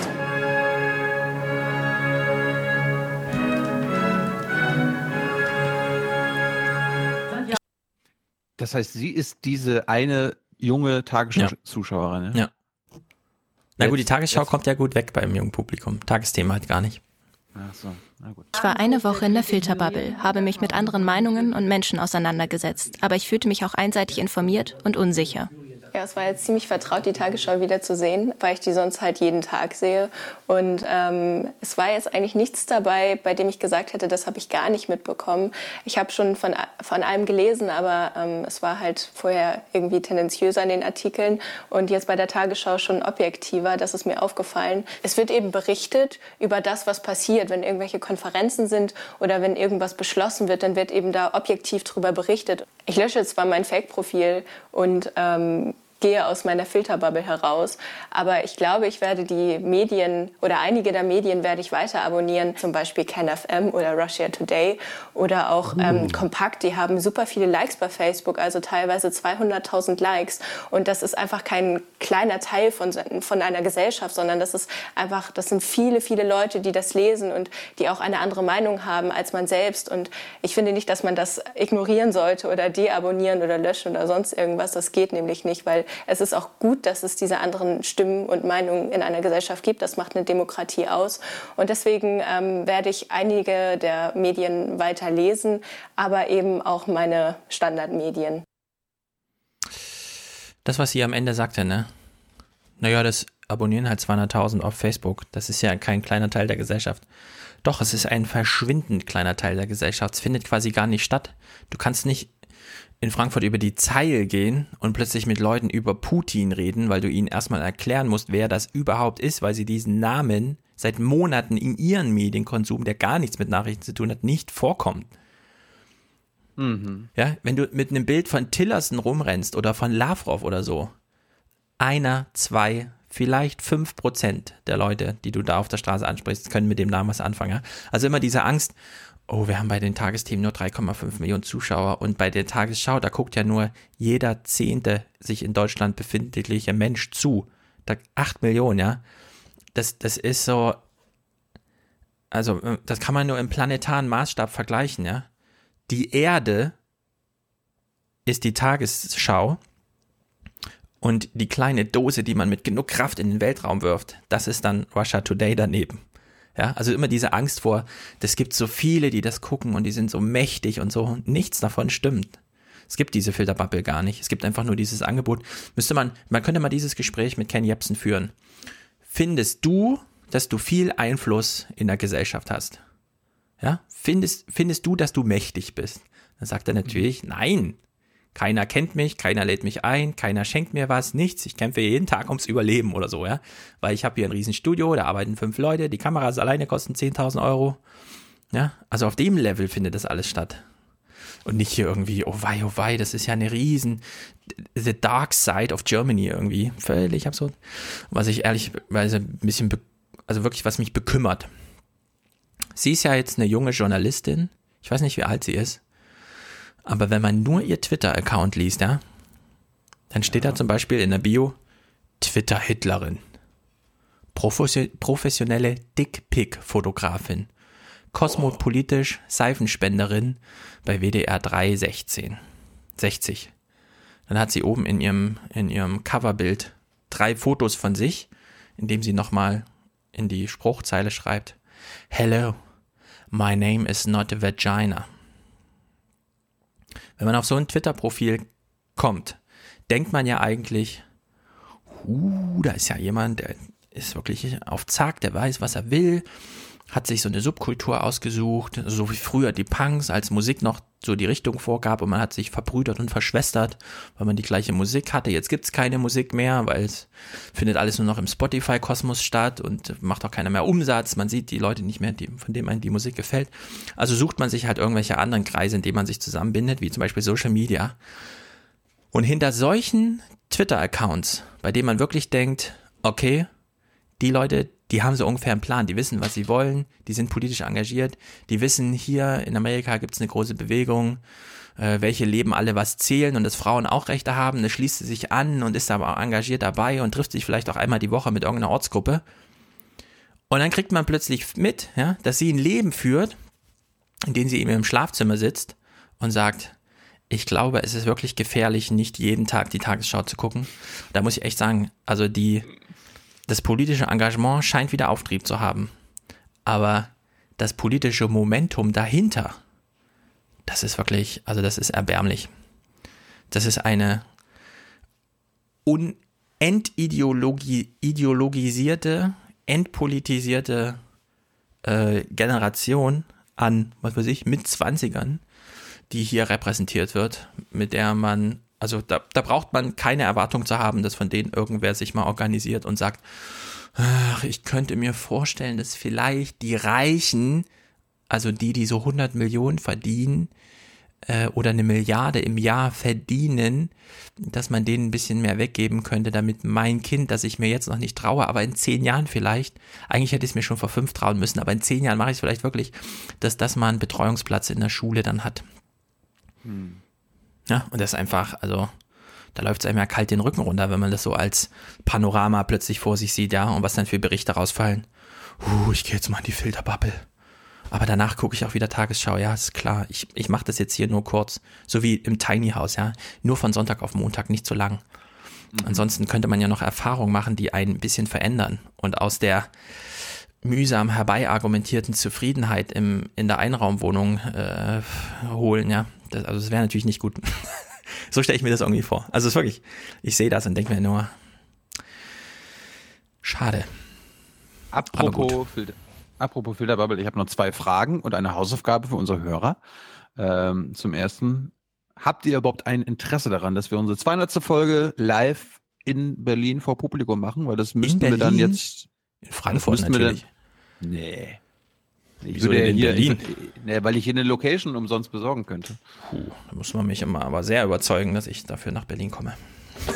Das Ja, so darum- ist ein Selbstläufer oder was? Darum ist ja die Frage, äh, liebe Hörer, meldet euch, wenn ihr daran ein Interesse hättet, weil äh, wenn wir das jetzt quasi auf einfach so organisieren und dann am Ende nur 20 Leute kommen, also haltet ihr an einem Dienstag, ich schätze mal, das ist, wann ist denn das? Äh, ach ja, 2. Mai.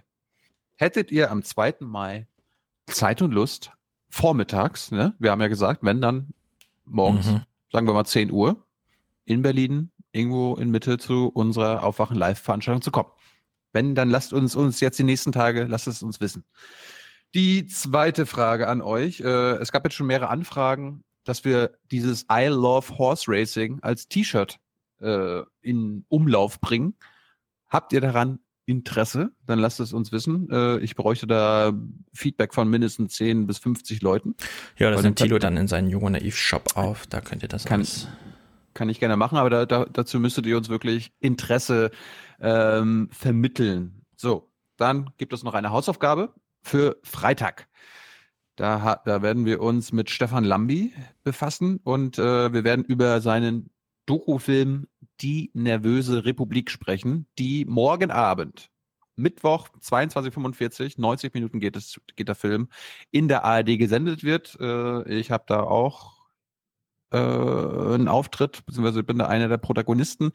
Und wir werden über den Film reden und äh, wir werden mit Stefan Lambi reden und ihr könnt uns gerne im Forum schon Feedback zum Film hinterlassen. Meinetwegen, wenn ihr sogar Fragen an Stefan Lambi habt, äh, lasst es uns wissen. Und äh, ja, darum geht es am Freitag. Und das war es soweit von mir. Ansonsten geht auf iTunes, bewertet unser Podcast positiv. Äh, äh, und wir brauchen natürlich für Freitag noch mindestens einen Präsentator oder eine Präsentatorin. Äh, 197 Euro wäre das. Und ansonsten produziert uns, ähm, unterstützt uns finanziell und eine schöne Woche. Und will wirklich niemand Taron fahren? Niemand hat darauf reagiert, dass ich gern Taron fahren möchte. Ich empfehle auf YouTube einfach mal Taron, T-A-R-O-N einzugeben und sich ein bisschen brauschen zu lassen. Mhm. Ansonsten mache ich es einfach privat. Aber wäre natürlich eine Gelegenheit. Man kommt mal raus und so. Ihr kommt auch mal raus, ich komme mal raus. Gut, alles klar, bis dann. Ciao.